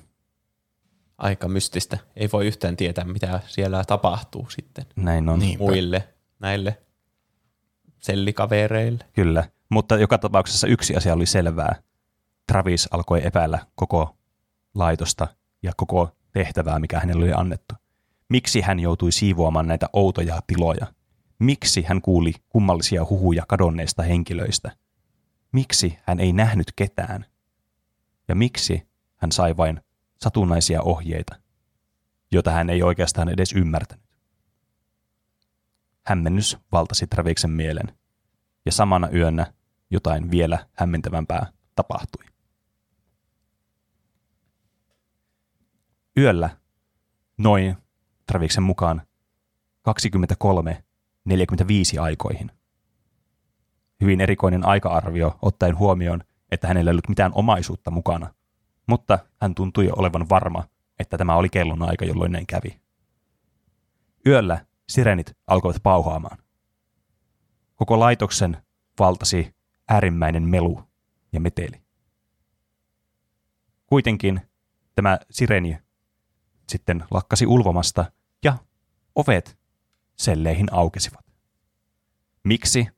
Travis ei tiennyt, mutta hänen mielensä valtasi vain yksi asia. Hänen täytyy kurkistaa ulos, mitä tällä tapahtuu. Tämä on joku testi. Lähteekö ne karkuun vai ei? Hmm. Hmm. Tai sitten joku oikea hätätilanne. Niin. Niin totta, tulipalo tai joku. Niin, hmm. kyllä. Heille ainakin väitettiin, että he ovat kuitenkin vain siivoamassa paikassa ja hoitamassa satunnaisia tehtäviä. He saivat hyvin ruokaa, mutta heidän vapaa-aikansa ja tilansa oli hyvin rajoitettu. Joka tapauksessa Travis astui ulos sellistään ja huomasi, että hän ei ollut todellakaan ainoa oransseihin pukeutunut henkilö tässä paikassa. Ei edes niin kuin pieni porukka ollut kyseessä, vain sangen laaja poppo, jotka kaikki olivat suunnustautuneet samanlaisiin vaatetuksiin. Hän oli aikaisemmin nähnyt vain muutamia kasvoja, mutta nyt hän näkisi niitä tusinan enemmän. Travis katseli ympärilleen. Meteli alkoi valtaamaan käytävää. Ihmiset puhuivat niin kuin olisivat tunteneet toisensa jo pitkään. Ihmiset puhuivat niin kuin tämä olisi tylsää, kuin he olisivat kyllästyneitä, mutta joka tapauksessa jatkoivat toimiaan ja vaikuttivat muuten sangen normaalilta tilanteeseen nähden. Kuitenkin osa selleistä oli hyvin häiritseviä. Travis kurkkasi muutamaan seuratessaan tätä väkijoukkoa. Ja muutamissa nämä yksittäiset son, oransseihin sonnustautuneet ihmiset vain tuijottivat seinää täysin liikkumattomina. He eivät reagoineet mihinkään. Mutta Traviksellä ei ollut aikaa moiseen, sillä hän oli suoraan sanottuna jo kaput tämän paikan kanssa. Hän halusi pois. Näin Travis päätti käyttää tilaisuutta hyödykseen ja lähteä seuraamaan tätä väkijoukkoa vain yksi asia mielessään. Pako. Hän haluaisi päästä vain pois. Suurin osa näistä ö, henkilöistä oli täysin tuntemattomia Travikselle. Hän oli vain kuullut radioista ja speakereista toisten ihmisten ääniä, mutta harvoin näki ketään. Tämä joukkio suorastaan päättömästi tuntui liikkuvan paikasta toiseen. Hän ei oikeastaan tiennyt, mihin he olisivat menossa. Toisaalta tämä olisi varsin ymmärrettävä ottaen huomioon, kuinka sokkeloinen kyseinen laitos oli. He kulkivat näitä rajattomia käytäviä pitkin, käytävästä toiseen, huoneesta toiseen. Näitä käytäviä sonnusti massiiviset kirjaimet ja numeroyhdistelmät. HS05, IT11, niissä ei ollut mitään järkeä Travikselle. Mutta tämä ei tietystikään häntä estänyt kulkemasta paikasta toiseen. Minne ne oli siis matkalla? Sitä, Ilman päämäärää. sitä ei Travis tiennyt itsekään. Matka tuntui sangen päämäärättömältä, johtuen varmastikin paikan sekavuudesta ja siitä, että he olivat lukittuna kuitenkin selleihin suurimman osan ajasta. Hmm. Osa näistä muista vangeista tuntui sangen paranoidelta ja pelokkailta, aivan kuin jotain olisi tulossa. Mutta mitä olisi tulossa, ei hän ollut nähnyt ketään koko laitoksessa aikaisemmin. Vaikea sanoa, mutta joka tapauksessa hämmennys oli suuri ja vainoharhaisuus oli ihmisten huulilla. Osa taas näistä henkilöhahmoista puhui aivan näitä noita joutavia jostain aiemmasta elämästään ennen vankeutta, ken tietää. Nämä sanat olivat menneet Raviksen pään yli, eikä hän oikeastaan edes ollut kiinnostunut niistä. Tämä joukkio jatkoi matkaansa, ja hän, Travis, yritti sitten ottaa selvää, mitä tällä tapahtuu, kysyä muilta ihmisiltä, mutta osa näistä henkilöistä kokonaan hylkäsi hänen kysymyksensä, osa puhui epäluonnollisen kimeällä äänellä ja hoki asioita, jotka ei ollut yhtään järkeviä. Missään ei ollut järkeä. Joku kysyi, kuinka monesti olet ollut täällä. Tässä ei ollut mitään järkeä tässä kysymyksessä Tarviikselle. Hän oli ollut täällä siitä asti, kun hänet ensimmäisen kerran kaavattiin. Joku kysyi kimeällä äänellä, onko kenelläkään avainkortteja ja pitäkää silmät auki. Mitä täällä oikein tapahtuu? Travis pohti. Merkillistä. Joukkio kuitenkin pääsi näistä lukemattomista samannäköistä betonihuoneista ja käytävistä huoneeseen, joka oli itse asiassa yllättävä, sillä Travis ei ollut sitä aikaisemmin nähnyt. Travis saapui huoneeseen, jossa oli iso läpinäkyvä seinä, pleksiä tai jotain muuta vastaavaa materiaalia. Toisella puolella näytti olevan kasvihuone. Miksi täällä oli kasvihuone, sitä hän ei tiennyt. Ehkä se oli rikollisten ruokkimista varten, tai sitten se oli vain muuten vain siellä esillä. Joka tapauksessa se ei ollut kiinnostavin asia tässä huoneessa, sillä tämä väkijoukko säntäsi suoraan sivuovesta sisään ja alkoi väinoharhaisesti ja massiivisilla äänillä huutelemaan toisilleen. Minä haluan sen, minä haluan sen. Mitä ikinä siellä sitten olikaan. Travis seurasi hitaasti. Hän näki, että siellä huoneessa oli kaappeja, joita nämä ihmiset olivat alkaneet jo keräämään ja riisumaan kaikista tavaroista. Nämä kaapit olivat käytännössä tyhjiä, kunnes Travis pääsi tänne huoneeseen. Travis meni katsomaan, mitä täällä tapahtui, täällä pienessä huoneessa, pienessä kopissa, jossa oli kaappeja.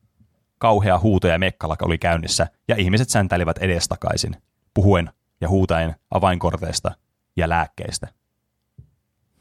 Travis pohti, että lääkkeitä nämä ihmiset todellakin nyt kaipaisivat, mutta jätti tämän letkautuksen sikseen. Kuitenkin pian hän kuuli juoksua, kirkumista ja mikä kauheampaa, rikkoutuneiden luiden ääniä. Hän vilkaisi taakseen käytävän, josta hän oli juuri tullut tähän pieneen huoneeseen, ja näki, että suurin osa säntäsi vain nopeasti karkuun. Mitä siellä oli, häntä kiinnosti tietää, mutta hänen luunsa olivat täysin jähmettyneet. Hän kuuli huiskauksen viereltään. Hän ei ollut yksin huoneessa. Huoneessa oli myös muita oranssiin sonnustautuneita ihmisiä. Kaksi itse asiassa. Toinen näistä sanoi, että älä missään nimessä lähde huoneesta. Ja pidä silmäsi auki. No, tilanne oli mikä oli. Hän olisi, hänen olisi parempi uskoa moista, sillä missään muussakaan ei oikeastaan ollut järkeä. Joten he jäivät huoneeseensa ja odottivat, että mikä tahansa käytävällä olisi, katoaisi. Hetken kuluttua äänet katosivat käytävältä. Ryhmä liikkui käytävälle varovasti, tarkkailen ympäristöään hyvin tarkasti. Käytävällä odotti kaamea näky. Ruumiita. Ruumiit koristivat tätä sangen hirveää betonihuonetta näiden UV-valojen loisteessa. Kasvit iloisina fotosyntesoivat toisella puolella tätä huonetta, kun maassa makoili kuolleita ruumiita. Niskat nurin väännettynä. Karmeaa. Ne oli jotenkin mukiilloitu. Joku joukko ihmisiä oli tullut hakkaamaan selvästi. Joku järkyttävä joukkotappelu on ollut. Mm, Oliko ne kaikki siis näitä oranssihaalarisia ne ruumiit? kyllä. Ainoat ihmiset, joita Travis oli tähän mennessä nähnyt, olivat pukeutuneet näihin samoihin oransseihin haalareihin, joita hänkin piti yllä. Kuitenkin hiljaisuuden rikkoi äänet, jotka tulivat suunnasta, josta he alun perin huoneeseen tulivat. Joten ainut vaihtoehto oli mennä toiseen suuntaan. Joten he jatkoivat risteyksestä matkaa suuntaan, josta alun perin nämä hirvitykset tai mitä lie ihmisjoukkiot tai muut olivat tulleet ja tappaneet muita hänen tovereitaan, joita hän hädinuskitonsin tunti. Mutta jotenkin tämä oranssiin sonnustautuminen loi yhteenkuuluvuuden tunnetta riippumatta siitä, tunsivatko nämä ihmiset toisiaan vai eivät. He astuivat sisään punaiseen huoneeseen. Huoneen keskellä olivat, oli kaksi ovea, lukittuna tosin. Toisella puolella lasi seinää oli selvästikin reitti eteenpäin, mutta kuinka he pääsisivät eteenpäin? Heillä ei ollut avainkorttia, jolla avata kyseistä ovea. He voisivat yrittää etsiä kuolleiden ruumiiden joukosta avainkortit, mistä äsken he kuulivat paljon huuteluita, mutta se olisi vaarallista ottaen huomioon, että ääntä tuli juuri sieltä suunnasta. Kuitenkin tämä oli ainut vaihtoehto, mitä Travis pystyi tekemään, ja hän lähti kohti tätä huonetta, jossa ruumiit makasivat ja äänet kauka kantautuivat hänen korviinsa.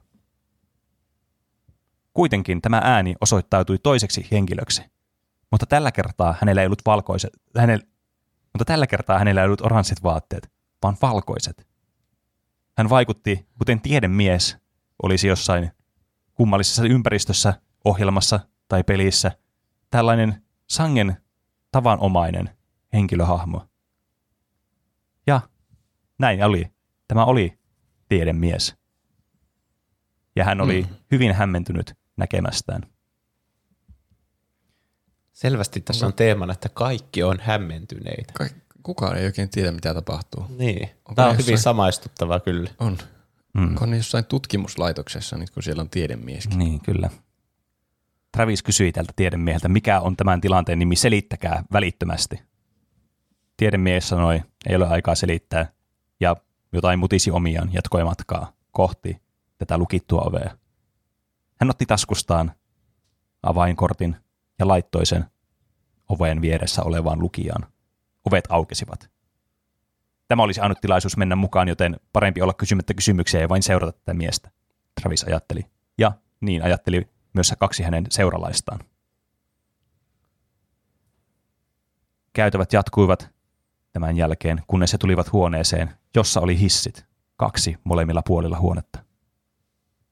He painoivat hissin tilausnappia ja astuivat hissin sisälle yhdessä. Kolme oranssiin pukeutunutta ja yksi tiedemies. Tiedemies kertoi, että turvajoukot olisivat saapumassa ja Traviksen ja muiden olisi parasta totella, mitä he sanovat.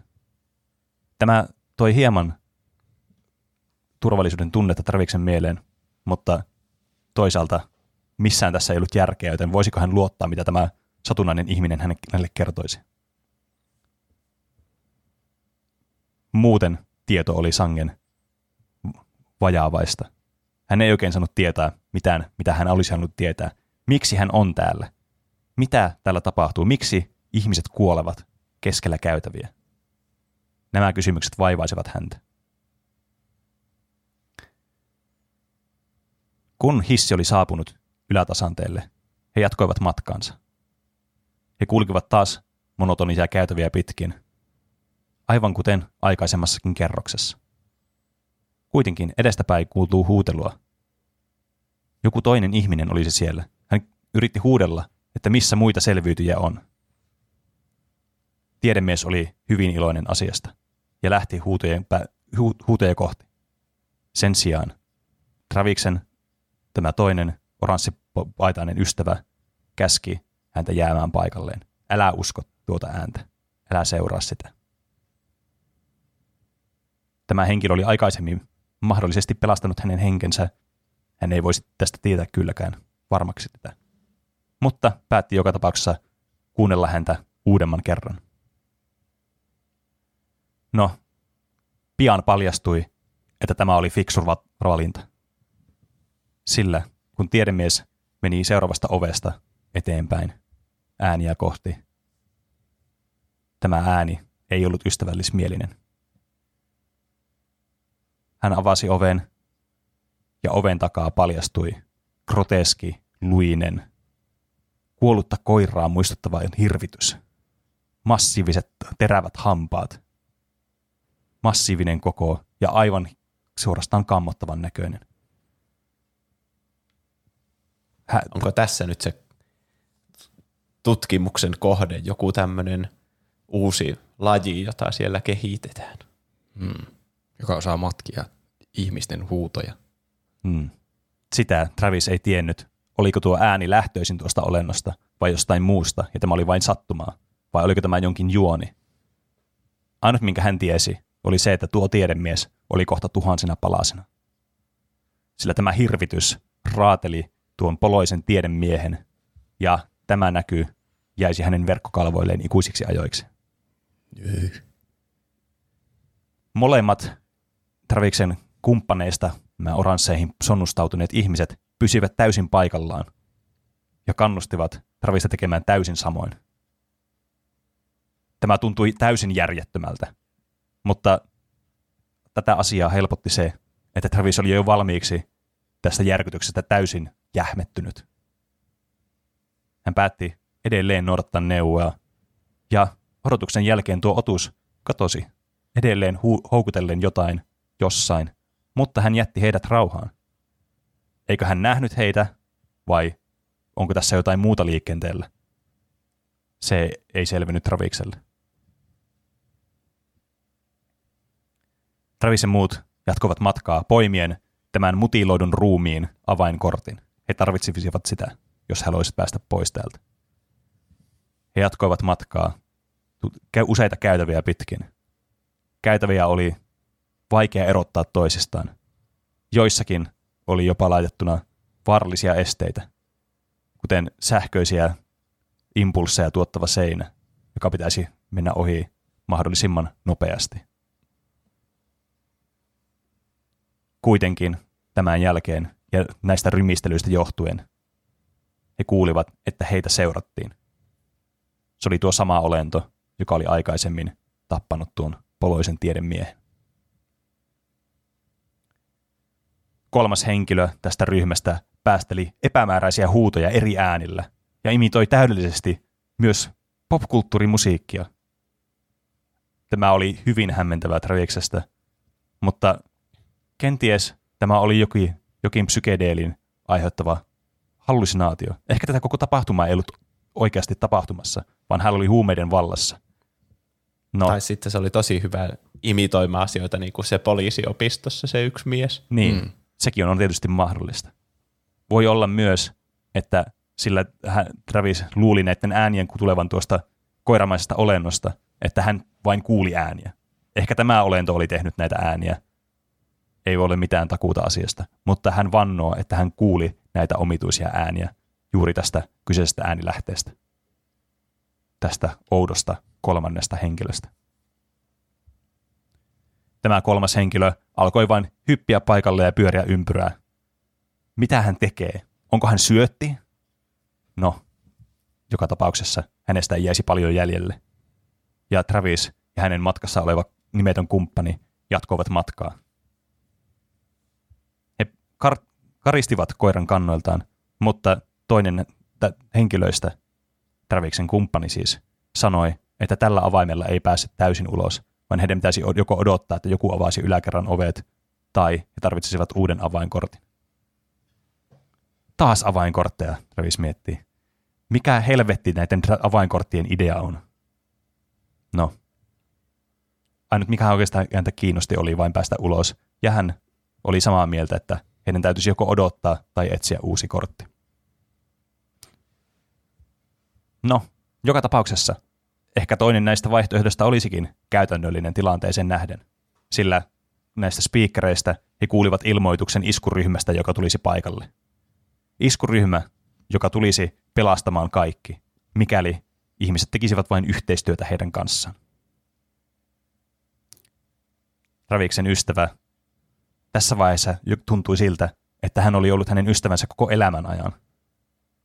Hän kertoi, ettei heidän kuuluisi uskoa tätä speakerissä kuuluvaa ääntä, vaan että he ampuisivat välittömästi, mikäli he näkisivät nämä karkurit.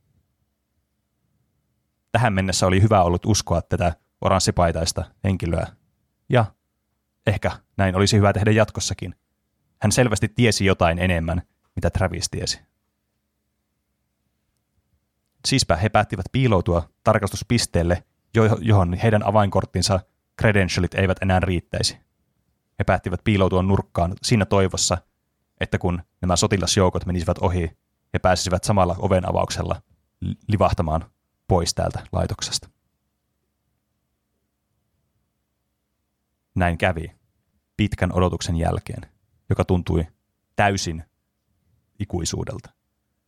Jokainen hetki oli pelottavaa, sillä kuka tahansa olisi saattanut tulla ovesta, josta he saapuivat sisälle, ja mutiloida heidät täysin tunnistamattomaksi. Tai sotilaat saattaisivat ilmaantua ja ampua heidät milloin vain. Nämä sotilaat saapuivat lopulta ja avasivat nuo ovet, jotka olivat lukittuna heidän edessään. Travis kuuli, kuinka nämä sotilaat menivät heidän ohi huudellen aivan satunnaisuuksia, aivan päättömiä asioita, aivan kerrassaan arkipäiväisiä selityksiä. Ja myös outoja asioita, kuinka jo osa näistä mainitsi kuolensa ensimmäisten joukossa. Ja kuinka he etsivät maapähkinää. Mitä tuo edes mm. tarkoittaa? Miksi he etsivät maapähkinää? Maapähkinä no, on täytynyt kadota aiemmin. Melko mystistä kyllä. Kyllä. No, tässä vaiheessa Travis ei oikeastaan enää ollut moksiskaan mistään tahansa, mitä nuo ihmiset sanoivat, sillä hän oli kuullut jo kaiken. Hän oli kuullut kaiken oudon, mitä hän voisi kuulla tässä paikassa. Joten nuo sanat olivat oikeastaan vain sanahelinää. Ainut tärkeä asia oli pysyä piilossa ja livahtaa ovesta ulos. No, viimeisen sotilaan on mennessä ohi he tekivät sen. Travis ja hänen ystävänsä livahtivat noista ovista, jotka olivat juuri sulkeutumassa. Huh, he tekivät sen. Aivan uskomatonta, kuinka he siinä onnistuivat, mutta tärkeintä oli, että he onnistuivat. He jatkoivat matkaa, kunnes lopulta löysivät huoneen, joka lähti harautumaan moneen eri suuntaan. He menisivätkö he vasemmalle vai oikealle? Tässä vaiheessa ei oikeastaan mitään merkitystä. Tämä paikka on niin sokkeloinen jo joka tapauksessa, että parempi vain mennä johonkin suuntaan ja toivoa parasta. He valitsivat oikean oven. He avasivat oven, mutta he näkivät jotain hirvittävää. Pian heidän edessään näkyy oudosti muotoiltu, oudoilla merkeillä koristeltu patsas, joka muistutti sotilaiden mainitsemaa maapähkinää. Oliko tämä se maapähkinä, mistä sotilaat puhuivat? Vaikea sanoa. Vaikuttaa siltä, että se löytyi kuitenkin. Niin, olisi yllättävä sattuma, jos tämä ei olisi se maapähkinä. Että siellä olisi joku toinen maapähkinä, mitä ne etsii, mutta täällä on kuitenkin näin niin merkityksellisen oloinen maapähkinä täällä samassa paikassa. Niin, mm. kyllä. Näin Traviskin ajatteli. Hän huomasi, että hänen toverinsa oli totaalisen järkyttynyt. Toinen tyyppi hätääntyi ja sanoi, että älä missään nimessä lopeta tuijottamista. Se oli vaikeaa, sillä tämä henkilö tai hahmo oli joka tapauksessa täysin omituinen ja tuijottamisen arvoinen. Kuinka hän voisi olla olematta tuijottamatta tätä? No, he kuitenkin päättivät toljottaa kyseistä olentoa ja pakittivat toiseen suuntaan. Pian Travikselle selvisi, miksi heidän tulisi tuijottaa tätä olentoa. Hänen silmänsä kuivuivat, ne tuntuivat siltä, kuin hän ei olisi räpyttänyt silmiään ikuisuuksiin. Kuinka tuo räpyäytys loisi massiivisen aallon kuin Saharaan, jotka hänen silmänsä tällä hetkellä olivat. Hän räpäytti silmiään, ja hän järkyttyi nähdessään tämän olennon aivan hänen silmiensä edessä. Jestas. Hui. Se on nopea. Oh. Kyllä. Hän teki parhaansa ja yritti olla räpyttämättä silmiään, samalla kuin he peruuttivat kohti toista ovea. Lopulta he saivat oven avattua, ja juuri kun ovi oli sulkeutumassa, Tarviksen täytyi vielä kerran räpäyttää silmiään. Mutta onneksi tuo olento jäi oven toiselle puolelle. No hyvä. Tästä alkoi nopea juoksu kohti hissiä. He näkivät sinne jo edessäpäin. Toinen sulki oven, toinen avasi oven. Tämä oli massiivinen juoksuoperaatio, jota suorittivat sillä hetkellä. Kaikki tässä laitoksessa tuntui siltä, että he yrittäisivät tappaa heidät. Ehkä he olivat oikeassa. Ehkä kaikki yrittivät tappaa heitä. Siltä se ainakin sillä hetkellä tuntui, ja se oli ainut, millä oli merkitystä. He juoksevat ja juoksevat, ja pääsivät lopulta tähän hissiin.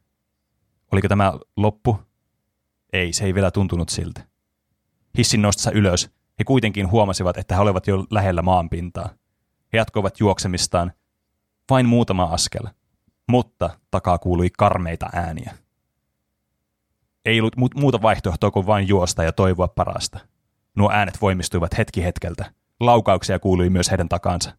Tämä oli järkyttävää. Mikä tahansa hetki voisi olla viimeinen. Mutta sitten jotain erikoista tapahtui. Jotain aivan järkyttävää tapahtui. Juostessaan he olivat vain muutaman askeleen päästä päästäkseen pois täältä hirvityslaitokselta, kunnes ajan rakenne alkoi muuttua. Traviksen edessä oleva kaveri alkoi liikkua nykivästi, välillä harpaten eteenpäin, välillä liukojen ajasta taaksepäin. Jokainen Traviksen liike tuntui, kun joku olisi vetänyt häntä narusta. Voi ei. Tämä on kuin unessa. Unessa, jossa täytyy ylittää tie, tietäen, että tien toista päästä auto on tulossa suoraan häntä kohdin. Ja liike on hyvin vaikeaa. Tuntuu, kuin hän olisi liimattu maahan. Sitten kaikki pysähtyi. Kaikki muuttui mustaksi. Valkoinen valo tuli suoraan hänen verkkokalvoihinsa. Oliko hän kuollut? Oliko tässä tämä? Oliko tämä tässä? Oliko loppu tullut vihdoin hänen kohdalleen? Ampuiko joku häntä vai rusautettiinko hänenkin niskansa? Trevor ei voinut liik- Travis ei voinut liikkua. Sitten hän alkoi saavan selvää tästä valkoisesta valosta, joka tuli tästä täydellisestä pimeydestä. Seuraava asia, mitä hän näki, oli shokeraavaa. Hän näki tekstin, jossa luki näin. Disconnected, connection lost, timed out. Uh. Mitä tarkoittaa tämä? Ainakin se ei voi olla hyvä asia. Ei. Kuulostaa jännittävältä. Yleensä ainakin se on huono asia, jos menee yhteys johonkin. Niin. Kyllä. Head disconnected from body. Traviksen tarina ei jatkunut tätä enää pidemmälle. Tämä on kaikki tieto, mitä me saimme tähän mysteeriin, joka ei tulisi ehkä koskaan ratkeamaan meille. Voimme vain toivoa, että emme ajaudu samaan tilanteeseen kuin Travis, ja että emme ota tämmö, tämmöisessä rikollistilanteessa vastaan outo, outoa tarjousta työstä, joka voisi päästää meidät pälkähästä. Hmm. Mm. Se oli Näin. mystinen tarina. On kyllä. Tuossa nä, näki vaihe vaiheelta, kuinka Travis ajautui tuohon tilanteeseen. Mutta silti tuntuu vaikealta siihen samaistua, että minkälaista olisi kokea jotain näin hirveää. Mm. Ja t- noin vaikea selkoista. Kyllä. Ei ole, ei ole ollut paljon tuommoisia kokemuksia omassa elämässäni. niin Voi vain kuvitella, miltä ne sitten tuntuisi Traviksesta. Kyllä. Ehkä on parempi, että me koemme tämän vain tämän tarinan muodossa, emmekä oikeassa elämässä. Varmasti. Tämä oli Tuplahypy, Tuplamurha-podcastin ehkä merkityksellisimpiä ja merki, m- m- kummallisimpia tapahtumasarjoja. Kyllä oli. Kyllä. Olen, a, olen aivan sanaton, mutta jatkan Me silti ollaan nyt puhumista. kuultu kaikki. Niin. Kannattaako enää oikeastaan edes kertoa tämmöisiä hyytäviä tositarinoita, kun voiko tuota hyytävämpää tarinaa enää olla? Niin, totta. Aivan niin kuin kaikki olisi nyt kuultu. Niin, Mitä tahansa voi tapahtua. Todellisuus on joskus fiktiotakin järkyttävämpää. Näin on. Mm.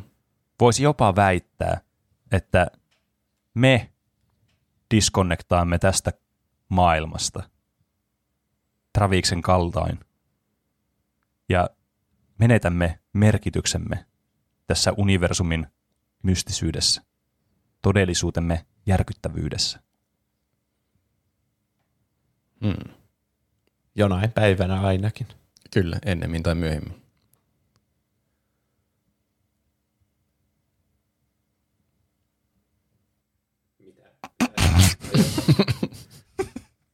No, kun meillä loppuu jutut Siinä, siinä taisi olla kaikki pelottavat tarinat.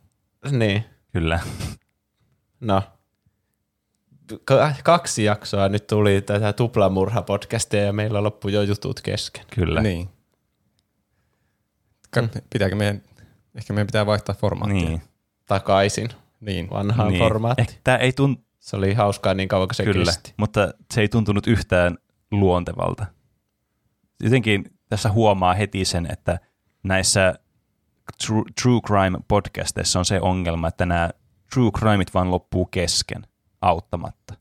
Niin, Niin, kyllä. pakko jossain vaiheessa alkaa itse tekemään niitä crimeja, Niin, kyllä. että tulee lisää. Ja niin. Niin. ehkä parempi, että tämä meidän niin podcast-jatkumo kuitenkin pysyy, että me ei aleta tekemään niitä murhia itse, että me ei jouduta vankilla ja jouduta lopettamaan tätä podcastia, koska se taas poistaisi sen merkityksen. Mm. Niin. Mutta jos päättää tehdä murhansa itse, niin pitää muistaa käyttää TortVPN. Tämän viikkoista sponsori. Kyllä. No, Vähän, vähän jäi vielä semmoinen tämmöinen, tämmöinen puhumisolo, Niin. kun Niin jo. tottu tähän tämmöiseen pelottavaan ääneen. Kyllä. Nyt pitää jatkaa tätä. en, Pitää ravistella tämä olo päältä jotenkin. Saadaan energiat takaisin. Mm. ehkä oi- oikeastaan tässä vaiheessa ainut kysymys, mikä on varmasti meidän huulillamme ja varmastikin katsojien huulilla, on, että mitä true-asioita me ollaan tehty edeltävillä viikoilla. Niinpä. Ja tämä tarina, niin kuten tämän jaksonkin aloittaa Juuso. No, nythän niin, tässä pitää tietää, että me ollaan nyt niinku viikko myöhässä, tai me ollaan viikkoa aikaisemmassa kuin normaalisti oltaisi tässä vaiheessa ajassa. Mm. Joo, kyllä. Eli tämä on nauhoitettu vähän etukäteen. Mutta nyt niin mikä on tapahtunut tässä viikon aikana, niin Sora on tullut Smash Brosiin viimein. kyllä. Se, oliko se Mm, nyt kyllä. maanantaina vai tiistaina? Tiistai-aamuna se taisi sitten olla siellä lopullisesti. Joko sä oot hulluna pelannut sille? Joo, mä aloitin ihan kunnolla Smash Brosin pelaamisen taas ja ajattelin kaiken maailman sataprosenttisuudet saa Aha. siinä ja spiritit kaikki kerätä No ja hui. Soralla pelaan aina. Vaikka en mä tiedä, Sephiroth on paljon parempi niin kuin taistelemaan, mutta musta on hauskempi pelata Soralla ja kai se on tärkeää, että on hauskaa Niin, kyllä. pelata. Niin kai. Silloin voi myös mennä paremminkin, jos pelaa semmoisella hahmolla, mistä pitää, kuin että semmoisella, mikä on vaan objektiivisesti parempi. Niin. Kyllä. Ja se tuntuu niin Kingdom Heartsin pelaamiselta. Var, varsinkin kun sillä on ne kombot, mitä se tekee, että ilmassa voi niinku, vähän niinku tarttua siihen viholliseen, kun lyö sille yhdesti ja sitten jatkaa sitä rämpyttämistä. Silleen, hä, hä, hyjää, push. Mm. push, push, push. Ja Push, sitten push, push. kaikki ne Kingdom Heartsin taijat ja kaikki siinä. Mm. Ja tuntuu, Onko siinä mitä taikoja? Voiko siinä hiilata itse? se hiilaus on vaan semmoinen niinku koristetaika. Aa.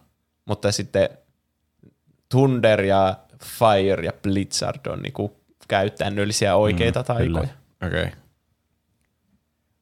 Ja sitten kun se äänimaailmakin tukee sitä niin hyvin. Mm. Mm. Siinä on Kingdom Heartsissa paljon biisejä, yksi kenttä, ja sitten tietenkin ne Soran ääninäyttelyt ja huudot on kaikki suoraan Niin, niistä peleistä jep. revittyjen. Niin Mm. tulee oikein semmoinen olo, niin kuin pelaisi Kingdom Heartsia, mutta vaan Smash Bros. Mulla on yksi Ää. pet peeve tuosta sorasta. Ja se on se, että mä olisin toivonut, että sen Final Smash olisi ollut joku Ars Arcanum tai joku Ragnarok tai joku semmoinen. Semmoinen tosi ikoninen, ma- massiivinen niin kuin ability. Mikä se Niin. sitten on? No se on vähän niin kuin, tulee semmoinen ovi, joka muistuttaa, onko sä pelannut Kingdom Hearts 1 ihan loppuun? Kai. Niin, niin siinä on se vaan iso valkoinen ovi. Se mm. vähän niin kuin taikoo semmoisen ja sitten ampuu sen vihollisen sinne ja sitten lukitsee se sille. krt. Ah, Mm. okay. Ja sitten se räjähtää. Niin. Se, se räjähtäminen on vähän semmoinen Fast and Furious osa sitä, mutta niin, kyllä se ihan hauska on mun niin mielestä. on, se siinä. on ihan hauska on mm. kyllä. Se lentää se hahmo ihan sikana. Se osaa tehdä tuplahypyn. Ja sitten Oi sillä on semmoinen niinku Sonic Blade, vai mikähän se on siitä Kingdom Hearts 1, mm. se, mutta ilmassa, että se osaa niinku seurata sille näin. Ja sitten Ah, ja sitä voi myös ohjata ihan minne suuntaan haluaa. Okei. Okay. Ja sitten sillä on ylöspäin semmoinen kierre syöksy ylöspäin, niin mm. sillä voi kadota ihan sinne ruudun sivuun pois kentästä ja sitten tulla vielä takaisin helposti. Sillä ei voi ikinä tippua alas vahingossa. Niin, eli kuolematon käytännössä. Niin. Niin. Sillä on kyllä aika helppo tota noin, niin, tehdä self-destruct, mutta se, No se riippuu varmasti tilanteesta. Self-destruct. Niin kuin jos hyppää alas siltä, niin, niin Aa. tota Sillä on semmoinen syöksy ainakin, kierresyöksy alaspäin, niin sillä on helppo tippua. sitten. Niin. Okei. Ja sitten jos sä teet se Sonic Blade, ja sit se, kun se automaattisesti targetoi lähellä olevan vihollisen, niin jos sä teet sen vihollisen, joka on sillä reunan ulkopuolella, niin sä saatat vaan hypätä alas siltä reunasta kokonaan. Niin, no se Ai. tietenkin kanssa. Mm. Ja periaatteessa Deltarune on jäänyt tauolle sen takia, että on nyt pelannut Smashia niin innolla. Ja. Mutta ehkä seuraavassa jaksossa olen jo sitten taas pelannut sen, niin kakkoschapterin siitä. Ja sitten joskus minä haluan aloittaa Demon Soulsin. Ah. Uh. Mutta tuntuu, että mä haluan tyhjentää pöydän ja keskittyä sitten siihen. Mm. Niin, ne on pahoja nuo pelit, kun on backlogi täynnä jo valmiiksi kaikkea. Niin. Ja sitten kun on kesken vielä kaikkea, niin sitten vaikea aloittaa uutta peliä. Ja sitten kun backlogilla on joku Red Dead Redemption 2, niin se Niin. vähän niin kuin kertoo jo, että sä et ikinä tule pelaamaan mitä sä haluat. Niin. Niin Niin. kaikkea mitä haluat. No jaa, mennään yksi viikko kerralla. Mm. Kuin elämässäkin. Niin, kyllä. Kyllä. Mitä Roope on tehnyt? No siis mä oon yrittänyt hyödyntää sitä uutta Switchiä, niin kuin on tässä nyt ehtinyt. Nyt on ollut kyllä enemmän kiireitä. Se, yhtäkkiä on vähemmän aikaa elämässä, jos saa töitä. Niin sitten kolmasosa elämästä vaan katoaa. Siis Se on- kolmasosa vapaa-ajasta. Se on Niin. crazy how it be like that. Niinpä. Ihan niin kuin sä möisit sun elämästä aikaa jollekin Niin. isolle korporaatiolle. Niin. Mutta se on tietenkin bonus, että sitten on rahaa elämiseen. Totta. Mm. Se on Mutta totta. niin. Mutta niin, ja raha oli myös ostaa tämä Ring Fit Adventure, niin kuin siitä taisi olla mainittua jo, Mm. joku aika sitten myös. Niin Kyllä. sitä mä oon nyt ehtinyt muutaman minuutin testata. Eilen aamulla, eh, ennen kuin ruvettiin nauhoittamaan, niin eh, semmoisen hyvin pienen reenin ehdin tehdä, semmoisen testireenin. No ei ihme, miksi sä tulit aivan lähettäen tänne. niin. se, se, se, niitä minipelejä mä myös pelasin muutamaan, ne oli ihan hauskoja. Mutta mm. innolla odotan kyllä, että pääsen sitä itse adventurea jatkamaan. Se oli ihan hauskan oloinen. Kyllä, se on se koukuttavia asia siinä. Joo. Ja tulee liikuttua. Se, mm. Siinä tuli mä joku kaksi tai kolme minuuttia ja semmoisen niin joku ihan ensimmäisen tason vedin, niin kyllä siinäkin ehti melkein jo hengestyä. Mm. Että, ja siinä voi vissiin vaihtaa jotenkin kauhean vaikealle va- aste, vaikeustasolle, niin sitten hengestyy enemmän. Voi tehdä kauhean tehoreeni. Näin on. Ja sitten eilen illalla käytiin katsomassa Venom Let There Be Carnage. Aa, Se oli, mä muistelen, että se ensimmäinen Venom oli yllättävän hyvä. Niistä mä jotenkin ajattelin, että kai tämäkin on sitten yllättävän hyvä. Mutta ei tämä ollut, ehkä mun odotukset oli liian korkealla niin yllättävyys hyvässä. Tämä oli semmoinen, se, oli, oli tämä ihan hyvä. Ei, ei tämä huono elokuva ollut, mutta ehkä semmoinen, niin kuin, että jos haluaa katsoa jotakin aivotonta mättöä puolitoista tuntia, niin sitten katsoo tämmöisen. Niin ja nyt, se, nyt niitä on kaksi niitä Venomia, jotka taistelee vastakkain. Kaksi Niin. niin. CGI-ihme samannäköistä oliota. Niin, olihan niitä vähän siinä ensimmäisessäkin, että siinä oli semmoinen järkyttävä CGI-taisto lopussa, mistä Aivan. oli vaikea saa mitään selvää. Tässä oli ehkä vähän, siitä sai vähän ehkä enemmän selvää kuin siitä ensimmäisestä, kun siinä oli ihan järkyttävä se valaistus siinä ekassa, mutta silti hullua CGI-mättöä. Ja ehkä kauhean kovia ääniä. Siinä on muutama semmoinen hahmo, joka huutaa vaan ihan täysin.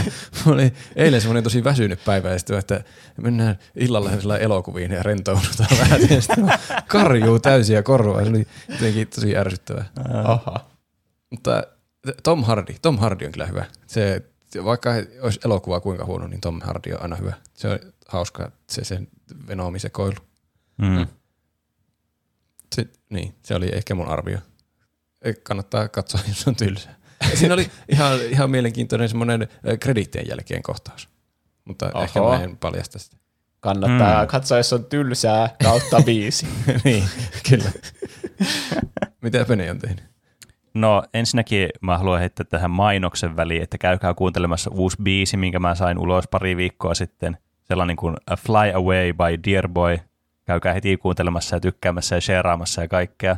Mä oon kuullut, että se auttaa, kun sitä mainostaa tällä tavalla häikäilemättömästi. Niin, ja sitten niin on call to action, että tee Niin, se kyllä. nyt heti. Niin. Ju- just se, että täytyy, teidän täytyy lisätä se soittolistoihin ja tykätä siitä ja levittää sitä kaikissa sosiaalisessa medioissa. Huh.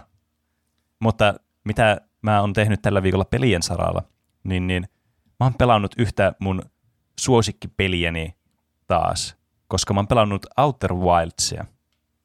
Ai niin. Ja Nyt nime- siellä kauhuppen maailmassa. Ää, nimellisesti tätä, juuri tätä tota noin, niin, lisäosaa, tätä Echoes of the Eye, josta niin, tota, jotkut kutsuu tätä kauhupeliksi. Äm, mä vielä niin jätän mun niin varauk- varaukseni siihen titteliin, että onko tämä kauhupeli vai ei. Mutta musta oli huvittavaa tässä pelissä, että mä ei spoilaa mitään. Että kun sä alo- käynnistit sen pelin ja sä olit ladannut sen lisäosan, niin siihen tuli semmoinen pop-uppi ensimmäisenä sen peliin, että tässä on olemassa less frightened mode, että, mode, että sä voit vähentää näitä pelotuksia, mitä tässä on. Mä en oikein vielä ymmärrä, että mitä se tekee vai onko tämä oikeasti sitten pelottavaa vai häh. Mutta E- eikö se vielä ollut sitten pelottaa? äm, no siis, en, mä, mä en vaan spoilaa mitään. Siis se. Okay. se on ollut semmoista niinku, se on ollut, mä ehkä ymmärrän sen estetiikan siinä, tai semmoisen niinku fiiliksen, mikä siinä voi olla se, ehkä se juttu. Mutta mä en ole myöskään mennyt välttämättä niin pitkälle sitä, että mä voisin sanoa silleen niin kuin definitiivisesti sitten, että oliko se mun hunchi oikeassa tästä vai ei. Niin okay. paras vaihtoehto jättää se vain siihen. Eli joo. Mutta siinäpä se on oikeastaan niin kuin, mitä uutta mä oon tässä pelannut. Että oikeastaan kaikki muu on ollut sitten semmoista niin kuin, aika niin kuin kasuaalia, jotain Valheimia ja muuta tämmöisiä niin kuin Ring Fit Adventure, mitä mä aina joka viikko monta kertaa viikossa pelaan. Tämmöisiä niin kuin, ei mitään uutis, uutisoitavaa varsinaisesti. Mm. A Call to actioneista puheen ollen. Kaikki menee nyt seuraamaan tuplahyppyä Instagramissa ja Twitterissä. josta se löytyy nimellä Tupla hyppy. sekä laittaa sähköpostiosoitteeseen viestiä, joka on Podcast at tuplahyppy.fi. Mennäisi tulla, meillähän voi automaattisesti, tulla automaattisesti noita tuplamurha tuohon nyt, mutta onneksi ei mennyt väärin tuo sähköpostiosoite. Niin meidän pitää varmaan varata se domaini kanssa, jos tämä Niin, niin. lähtee sittenkin nousuun tämä uusi True Crime-formaatti. Niin, Kaikki kyllä. kuuntelijat on aivan, että miksi te va- mikä tämä tuplahyppy taas on? Justiin Niin. päästiin niin asian Niin, ytimeen tuon kyllä. tuplamurhan kanssa. Niin, mutta meille voi tosiaan lähettää viestejä, kysymyksiä, kommentteja, aiheehdotuksia ja meemejä noihin kyseisiin osoitteisiin ja somejen kautta ja Discordissa myös. Discordiinkin linkki löytyy kuvauksesta. Kyllä. Mutta Kyllä. Varmaan aika kaikkien lempisegmentille, joka löytyy täältä minun äänikirjastosta, mutta kun mulla on näitä, näitä kidnappaajien äänileikkeitä täällä auki, niin no niin. No niin. Miten meni noin niin kuin omasta mielestä, joka on siis Aika- faktan korjauksille? Aika osuva oli tuo kyllä tuo, miten tähän segmenttiin mentiin. Mm. Kyllä. Kalervo laittoi Discordissa ihmeellisen korjauksen. Pene oli oikeassa, todisteet puhukoon puolestaan. Ja sitten tässä on video, kun joku pelaa Pokemon Redia tai Bluuta, ja sitten siinä on ruudun vaihdokset silleen niin kuin, kuin Pene ne, niitä kuvaili, että kun menee ruudun Niin. sivuun, niin se vaihtaa sinne. Se oli hämmentävää. Alkaa Tää- kyseenalaistamaan todellisuutta. Kyllä, tämä oli Kyllä. niinku semmoinen, tää, siis, tämä oli ihan galaktinen servaus mun mielestä. Tämä oli ihan uskomaton, niinku, tämä, tämä, tämä oli jotain, niinku, niinku, ei tätä voi kokea muuten kuin tämmöisessä kontekstissa ja vain kerran. Niin, se, kun tämä Kalervo ilmeisesti itse pelaa tässä, kun se nimesi Peneeksi vielä tämän hahmon tässä alussa. Ja mä nyt en tiedä. Pene fanboyt on mennyt aivan liian pitkälle, kun yrittää fabrikoida tämmöisiä todisteita, että Pene ei olekaan väärässä, vaan minä ja Roope ollaan väärässä. Mm. Mutta Niin. ainakin huijasi mua, koska mä olin ihan silleen, mitä tää on. Ja Siis-. Menin katsomaan oikeita videoita Pokemon Bluesta. niin, Kyllä katsoin, mun piti tämä tehdä näyttää samaa. omituiselta. Jep. Siis mä tein aivan täysin saman. Ja mä just aloin miettiä, että tässä on joku ihan ultimaattinen Bene fanboy, tai sitten tämä oli ihan galaktinen servaus mulle, että tämmönen, että niin, tällehän se olikin se, niin kuin sä sanoit. Kato, Silleen kuinka semmoinen- hölmöltä tämä näyttää, kun tämä on tälleen. Jep, Ehkä se silleen- toimii vaan, jos hahmon nimeksi laittaa Pene, niin sitten Niin. niin. tulee ne Ehkä. ruudunvaihdokset. Niin, Joka se oli tapauksessa jonkun teoria. aivan loistavaa työtä. Kyllä. Kaiken, ka, niinku, huolimatta siitä, mikä tässä oli tarkoitus perään tässä videossa, niin se oli silti loistavaa työtä. Kyllä.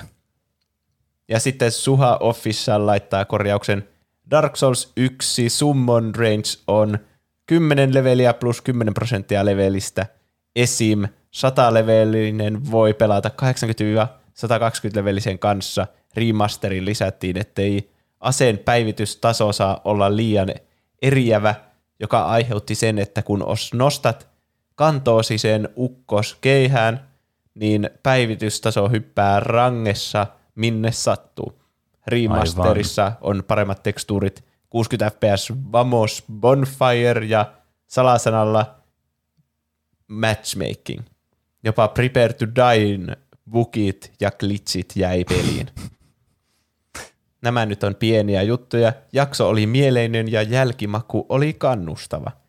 Sellaisen vinkin heittäisin vielä aloittelevalle pelaajalle, että kuuntele mitä ne NPC sanoo. Eivät välttämättä jaksa toistaa itseään. Mm, kyllä, niin, niiden kanssa kannattaa jutella aina.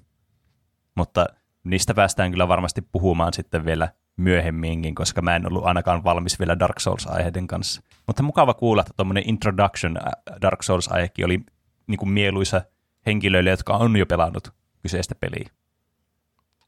Kyllä. Niin, kyllä. Se on aina hyvä merkki. Ja sitten mitäs kaikkia viestejä ja aiheehdotuksia meille onkaan tullut tässä. Ottakaa huomioon, että nämä on nyt niinku viikon vanhoja asioita. Eli mm, sitten jos mm. olet edellisen viikon aikana kirjoittanut, niin niitä me emme tämän ajan rakenteen takia voi lukea nyt tässä jaksossa. Näin on. Mm, kyllä. Ei kuitenkaan olla tuossa peneen kuvailemassa tuossa tutkimuslaitoksessa, jossa ajanrakenne voi muuttua. Ei. Niin, kyllä. Sumuli laittaa, miten olisi aihe tai jopa lukupiiri kellopeli Appelsiini 1971. Ah, samana vuonna kuin Eleanor Matthewson Sattumaako? kidnapat. Mm. Samalla voisi määrittää tuplahypyn virallisen päätöksen, mitä genreä elokuva edustaa, koska siinä yhdistyy hyvin saumattomasti muun muassa rikos, thrilleri ja ehkäpä dystooppinen skifi. Viime Kubrick-aiheesta on muutenkin jo jonkin aikaa. Hmm. Oliko viime Kubrick-aihe niin tuo hohto? Varmaan. Ehkä. Ja se on, siitä on Siitä kyllä, on kauan. Jep. on. Oliko Roope vuosi Mä- justiis. Veikkaa, että mä en ollut edes mukana silloin. Niin. No sitten se on varmaan vielä kaksi vuotta sitten se aihe. Siinä on kyllä sit todellakin aika. Niin. Ihan hyvä kyllä. Mm. Olisi hauska, jos kuuntelijatkin sais katsomaan sen elokuvan. Jep. Että kyllä mä oon nähnyt sen varmaan pariikin kertaa. Mä en Joo, ole sama. sitä ikinä. Oho, Mä, mä oon saanut sellainen kuva, että se on tosi ahistava, ja sitten mä en uskaltanut katsoa sitä. Siis se on, niin, on se vähän ahistava joo, mutta se jotenkin tuntuu, että nykystandardeilla se ei, ei tunnu niin kovin ahistavalta enää. Tai siis Ai. siinä mielessä, että tuntuu, että maailmassa on niin paljon ahdistavia asioita, että se ehkä jotenkin tuntuu, että kaikki ahdistavat asiat enää tunnu niin miltä, että on niin tunnoton ja niin kuin mm. niin. Ei se semmoinen. nyt, jos sä oot kattonut Squid Game, niin ei se voi olla niin Aa. ahistava kuin se No joo. esimerkiksi. Siinä ainakin olisi hyvä rohkaisu katsoa se, jos siitä tulee lukupiiri joskus. Mm, Niin. Kyllä. Hyvä elokuva se kuitenkin on. Oh. Sitten Cosmoman toivoo jaksoa kautta striimiä, jossa Juuso imitoi, mitä porukka käskee. Hyvä. Kokonainen jakso tai striimi vaan. Sanotaan Juusolle, mitä imitoida. Onko mun tavaramerkki joku imitointi? En tiedä. Onko sä imitoinut paljon jotain? Vai, niin, vai onko se vaan niin hauskan ja tyhmän kuulosta, kun mä yritän imitoida, jotta että se olisi hauska kuunnella Niin, kokonainen totta. jakso siitä. Niin, ehkä se, niin, jos imitoin, imitaatio on tarpeeksi huono, niin se on jo niin sen takia Niin. viihdyttävää. Se on vähän Niin. niin kuin, vähän niin kuin meidän yhteistyökumppanin Suplan omistuksessa oleva Nelosmedian mysteerilaulajat, jossa ne laulajat on sekä hyviä että vaikka ne olisi huonoja ja hyviä. Niin. Mä en ole kattonut sitä. Mä katsoin eilen ekkaa kertaa vähän matkaa. Ai, oliko se ihmeellinen? Ja siinä oli joku teekkari, jonka nimimerkki oli joku klarinesti, ja, klarinesti, klarinetis, klarinettisoittaja. Mikä on klarinettisoittaja, mutta yksi sana. Klarinetisti. Klarinetisti. Okei. Okay. Ja sitten se oli hienosti pukeutunut ja sitten taustamusiikki alkoi soimaan ja se nosti oikein käänkin silleen niin kuin tunnelmallisesti ylös. Ja sitten alkoi laulamaan huonosti jotenkin. Siis mikä siinä idea, idea on siinä ohjelmassa? Näkeekö, onko se jotkut tuomarit? Mm, siinä on yksi kilpailija, joka on... No ei meidän tarvitse tästä Ei alkaa kai, puhua. mua rupesi kiinnostaa. No, oikea tyyppi, tai siis normaali ihminen kilpailee silleen, että se ve- veikkaa, että onko ihminen hyvä laulaja vai huono laulaja. Ja sitten ne kaikki lipsynkkaa. Ja sen perusteella pitää päätellä, että onko se hyvä vai huono. Ahaa. Se, Ja sitten saa jotain kysyä niiltä, että no, mi- mistäs, mitäs muita harrastuksia sulla on ja päätellä sen perusteella. Ja huijarit pitää valehella aina ja tosi hyvien laulajien pitää aina puhua totta. Tää, kuulostaa, että tuossa se itse laulu on hyvin pienessä osassa. Niin, totta. Mutta tää jotenkin, kuulostaa, siis tää kuulostaa ihan paskalta formaatilta. Sinne helvettiin. Minustakin. Skarppaa nelonen. No jep. Saatana. Ensin me ollaan nyt suplassa ja sitten perkele tekee paskoja ohjelmia edelleenkin. Haloo. no niin. No ihan sama. Ei puhuta siitä enempää. Cosmoman toivoo myös, voitteko kertoa pelien kautta, elokuvien kautta, tuotteiden kautta, palveluiden ikärajat ja hinnat, koska täällä on alaikäisiä ja PAita. No, Ka- kaikkea.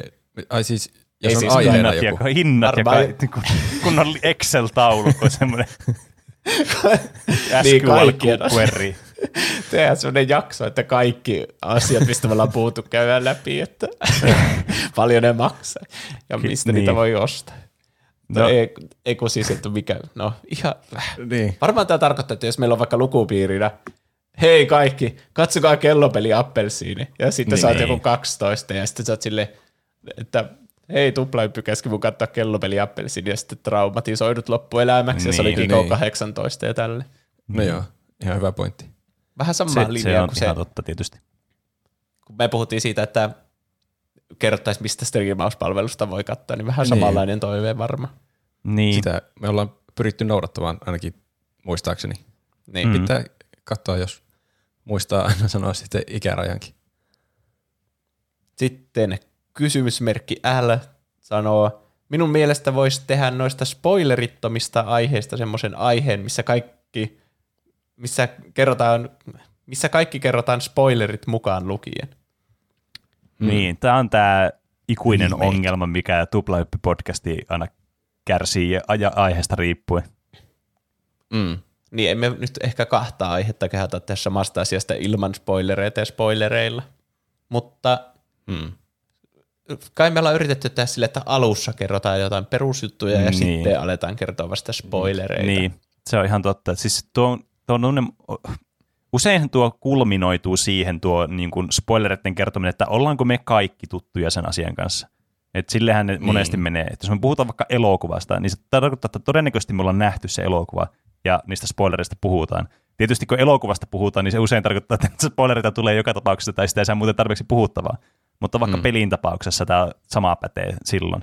Että jos me kaikki ollaan pelattu jotakin asiaa, niin niistä puhutaan silloin spoilereiden kanssa, koska se on vaan niin kuin loogista se puhuminen silloin. Mutta sitten jos joku ei Niin. ole pelannut vaikka jotakin Outer Wildsia, niin ei sitä voi niin kuin puhua sille, että haluaisi, tai niin kuin ei halua spoilata sitä muilta sitten sitä peliä, niin siitä yleensä haluaa puhua silleen vähän spoilerittomammin siitä. Dark Souls oli mun mielestä semmoinen esimerkki, että siinä oli vähän semmoinen spoileriton tapa puhua siitä, että ei puhuta niistä loreesta tai niistä, että miten se juoni etenee siinä. Joskin se nyt ei ollut muutenkaan siinä aiheessa se, niin kuin se pääasiallinen pointti. Mm. Silloin kun oli Death Note aiheena, niin se oli muistaakseni semmoinen spoileriton aihe. Niin oli. Se oli vähän niin kuin suosittelujakso, vaan että Niin miksi joo. kannattiin katsoa. Mm. Että no. Jep. Niin. Ei mulla ole jäänyt kaivertamaan mikä, että haluaisin juuri kertoa spoilereita jostakin Niin. asiasta.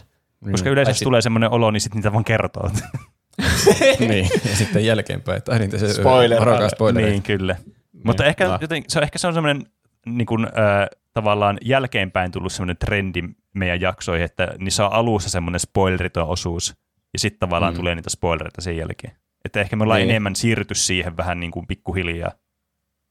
Niin se Joo. myös mitätöi tavallaan sen tarpeen tehdä kaksi eri aihetta jostakin aiheesta.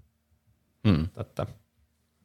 Ja Röbb toivoo pelikulttuuriaihetta, kun Metal Gear Solidista on aihetta ollut, mikä tehtiin jaksossa 55, uh, before, BTR, eli Before Time of Rope.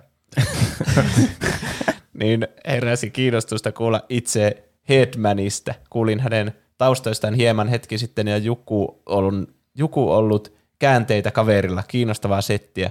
Joten miten olisi herra Hideo Kojimasta aihetta? Aina kiva kuunnella kehittäjien uran historiaa. Kuitenkin sen verran kiehtova henkilö nuoruudeltaan ja Konamin käänteiltään kyseessä. Sekä onhan hän saavuttanut suhkot meemi God-statuksen pelaajien keskuudessa, ainakin Death Strandingin julkaisuun asti, joka tuntui jakavan hieman mm. yleisöä.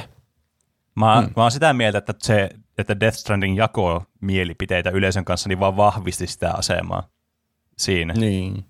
Niin, että se on omalaisensa ja Niin, niin, sillä on oma ääni peli ohjaamisessa. Mm. Mm. Mutta on kyllä siis samaa mieltä kommentojen kanssa, että siinä olisi kyllä hyvä aihe. Se on ollut mulla kyllä listalla monesti, että mä tekisin Hideo Kojimasta, kun Death Strandingistäkään mm. kaikki ei varmaan kiinnosta se pelkästään vaikka. Niin. Mm. Se oli kyllä, siis tuo kyllä kuulostaa niin tuommoiselta niin kuin Juuso-aiheelta kuin olla ja voi. Kyllä. Niin. Että joo, varmaan jossain vaiheessa pakko ottaa semmoinen. Ja Death Strandingia pitää puolustaa, että se on oikeasti ihan helvetin hyvä peli ja Paprika Mix suosituksen arvoinen. No ja niin. ihmiset alkaa oikeasti kääntyä niinku sen puoleen, että se on oikeasti mm. hyvä peli, vaikka alun perin se oli jako mielipiteitä. Ja sen Niin. niin. huomaa siitä, että siitä on tullut nyt se Pleikka Viitosen versio. Ja sen kaikki arvostelut on heti niinku numerolla parempia kuin viimeksi, vaikka ei ne muutokset ole niin isoja. Ai. Se on vaan ehkä semmoinen, että se on hautunut ihmisten päässä, että hmm, että tämä ei olekaan mikään toimintapeli, vaan tämä on tämmöinen omalaisensa peli. Mm. Ja mennyt siihen sillä asenteella. Suosittelen niin. sitä. Hmm. Ja muitakin aiheehdotuksia on tullut tänne. Ainakin Squid Gamea toivottiin monta kertaa tässä yhden viikon aikana. Ainakin Tugen toimesta, ja toisella ei ollut nimimerkkiä. Mutta Pene keksi sille joku hauska nimimerkki. Ää, termopaprika. Termopaprika. Termopaprika. Niin Kuulostaa oikeastaan aika tuommoiselta arvonimeltä, jos miettii, mm. että paprika on lä- läsnä suositteluissa myös. Niin, se on totta. Ja ehkä vähän semmoinen jotenkin latautunut nimi tälleen tuplahyppykuuntelijoiden keskuudessa, että ehkä termopoteitto olisi ollut parempi sitten silleen niin kuin tämmöisen neutraaliuden merkeissä. Mm. mutta vain ensimmäinen asia, mikä tulee mieleen, on Näin se on. pätevä Niin. nimimerkki. Kyllä. Kyllä. Ja sitten tuli meemi. Meillä on tietenkin meemejä tulee aina sinne. No Instagram inboxiin tulee meemejä ja sitten Discordiin tonne Meemilaakson tarinat kanavalle. Ja tänään, tai siis oikeastaan viime yönä, kello 2.44, tänne tuli tämmöinen niin kursen ku- kuva kuin voi vaan olla, että mun oli pakko ottaa se tänne muistiinpanoihin. Tänne on laittanut. Kalle, Kalle the Gamer, ja siinä lukee mun eka meemi. Ja sitten se on, a- Tämä kuulostaa lu- lupaavalta. no se on paintilla piirretty, jossa siinä lukee ylhäällä, että saippua roope. Ja si- se on siis periaatteessa tämmöinen saippuapala piirroshahmo, joka on tämmöinen violetti saippuapala ja sillä on Roopen hiukset ja Roopen naama tuossa keskellä sitä saippuapalaa. Sitten kaksi tuommoista kahden metrin pituista kättä, jolla on peukut pystyssä ja tuommoiset mikkihiirihanskat. Ja nimenomaan siis tuo, tuo naama, mikä on tuolla Discordin noissa Niin, niin kyllä. Se emojeissa. vi- viiksinaama ja silmälasinaama. Ja Niin. Tulee vähän Paavo Pesusieni mieleen, mutta tuommoinen niin kirottu versio. Ja jotenkin se kruunaa sen, että tämä on lähetetty 2.44 yöllä. Kyllä. Kyllä, tässä on, Just niin kuin, tässä on kaikki tämmöiset niin kuin dänkkiuden ainekset kyllä. just tämmöinen, mitä me toivotaan meidän meemeistä. kyllä. Kaikki Kiitos kaikista. koos. Kyllä, kiitos kaikille meemien lähettäjille. Mä aina nauraskelen niille täällä kotona sitten, kun mä niitä lueskelen. Joo, on ollut kyllä hyviä. on kyllä. Ja kiitos kaikille tuota noin, kuuntelijoille myös. Kiitos, kiitos. Kyllä. Kiitos kaikille, jotka laitatte viestiä jälleen ja kiitos kaikille, jotka seuraatte meitä Instagramissa ja Twitterissä ja YouTubessa ja Twitchissä ja käytte osoitteessa tupla.fi kautta kauppa. Meidän merch-valikoimaa katsomassa sieltä. Kyllä. Mm, Siellä on teepaitoja, kahvikuppeja, essuja, kangaskasseja, kangasmaskeja, vaikka mitä, ihan tarrojakin ja kaikkea on siellä. Näin on. Kyllä. Kannattaa käydä tutkimassa. Joten, onko sitten aika laittaa pakettiin tämä meidän kaksiosainen tuplamurha-podcasti vielä kerran kuuntelemalla tämä meidän Halloween tunnari. Mm. Niin, no, kai se on. Suomen Kyllä. Halloween on vähän niin kuin vasta nyt niin kuin tämän jälkeisenä viikonloppuna, vai Niin. mitä? Pyhäipäivä ja silleen. Aa, No, hyvää Halloweenia. hyvää Halloweenia. Hyvää Älkää Halloweenia. nähkö painajaisia näistä Mr. Mixistä ja muista hahmoista, mitä on nähty täällä. Kyllä. Ha, ha, ha, ha, ha. Nähty näillä a- äänitaajuuksilla. Palataan kaiken heiseen ensi viikolla. Näin tehdään. Siirrytään ensi viikolla. peliaiheisiin ensi viikolla ja popkulttuuriaiheisiin ja media-aiheisiin. Hei, hei. muuhun. hei hei.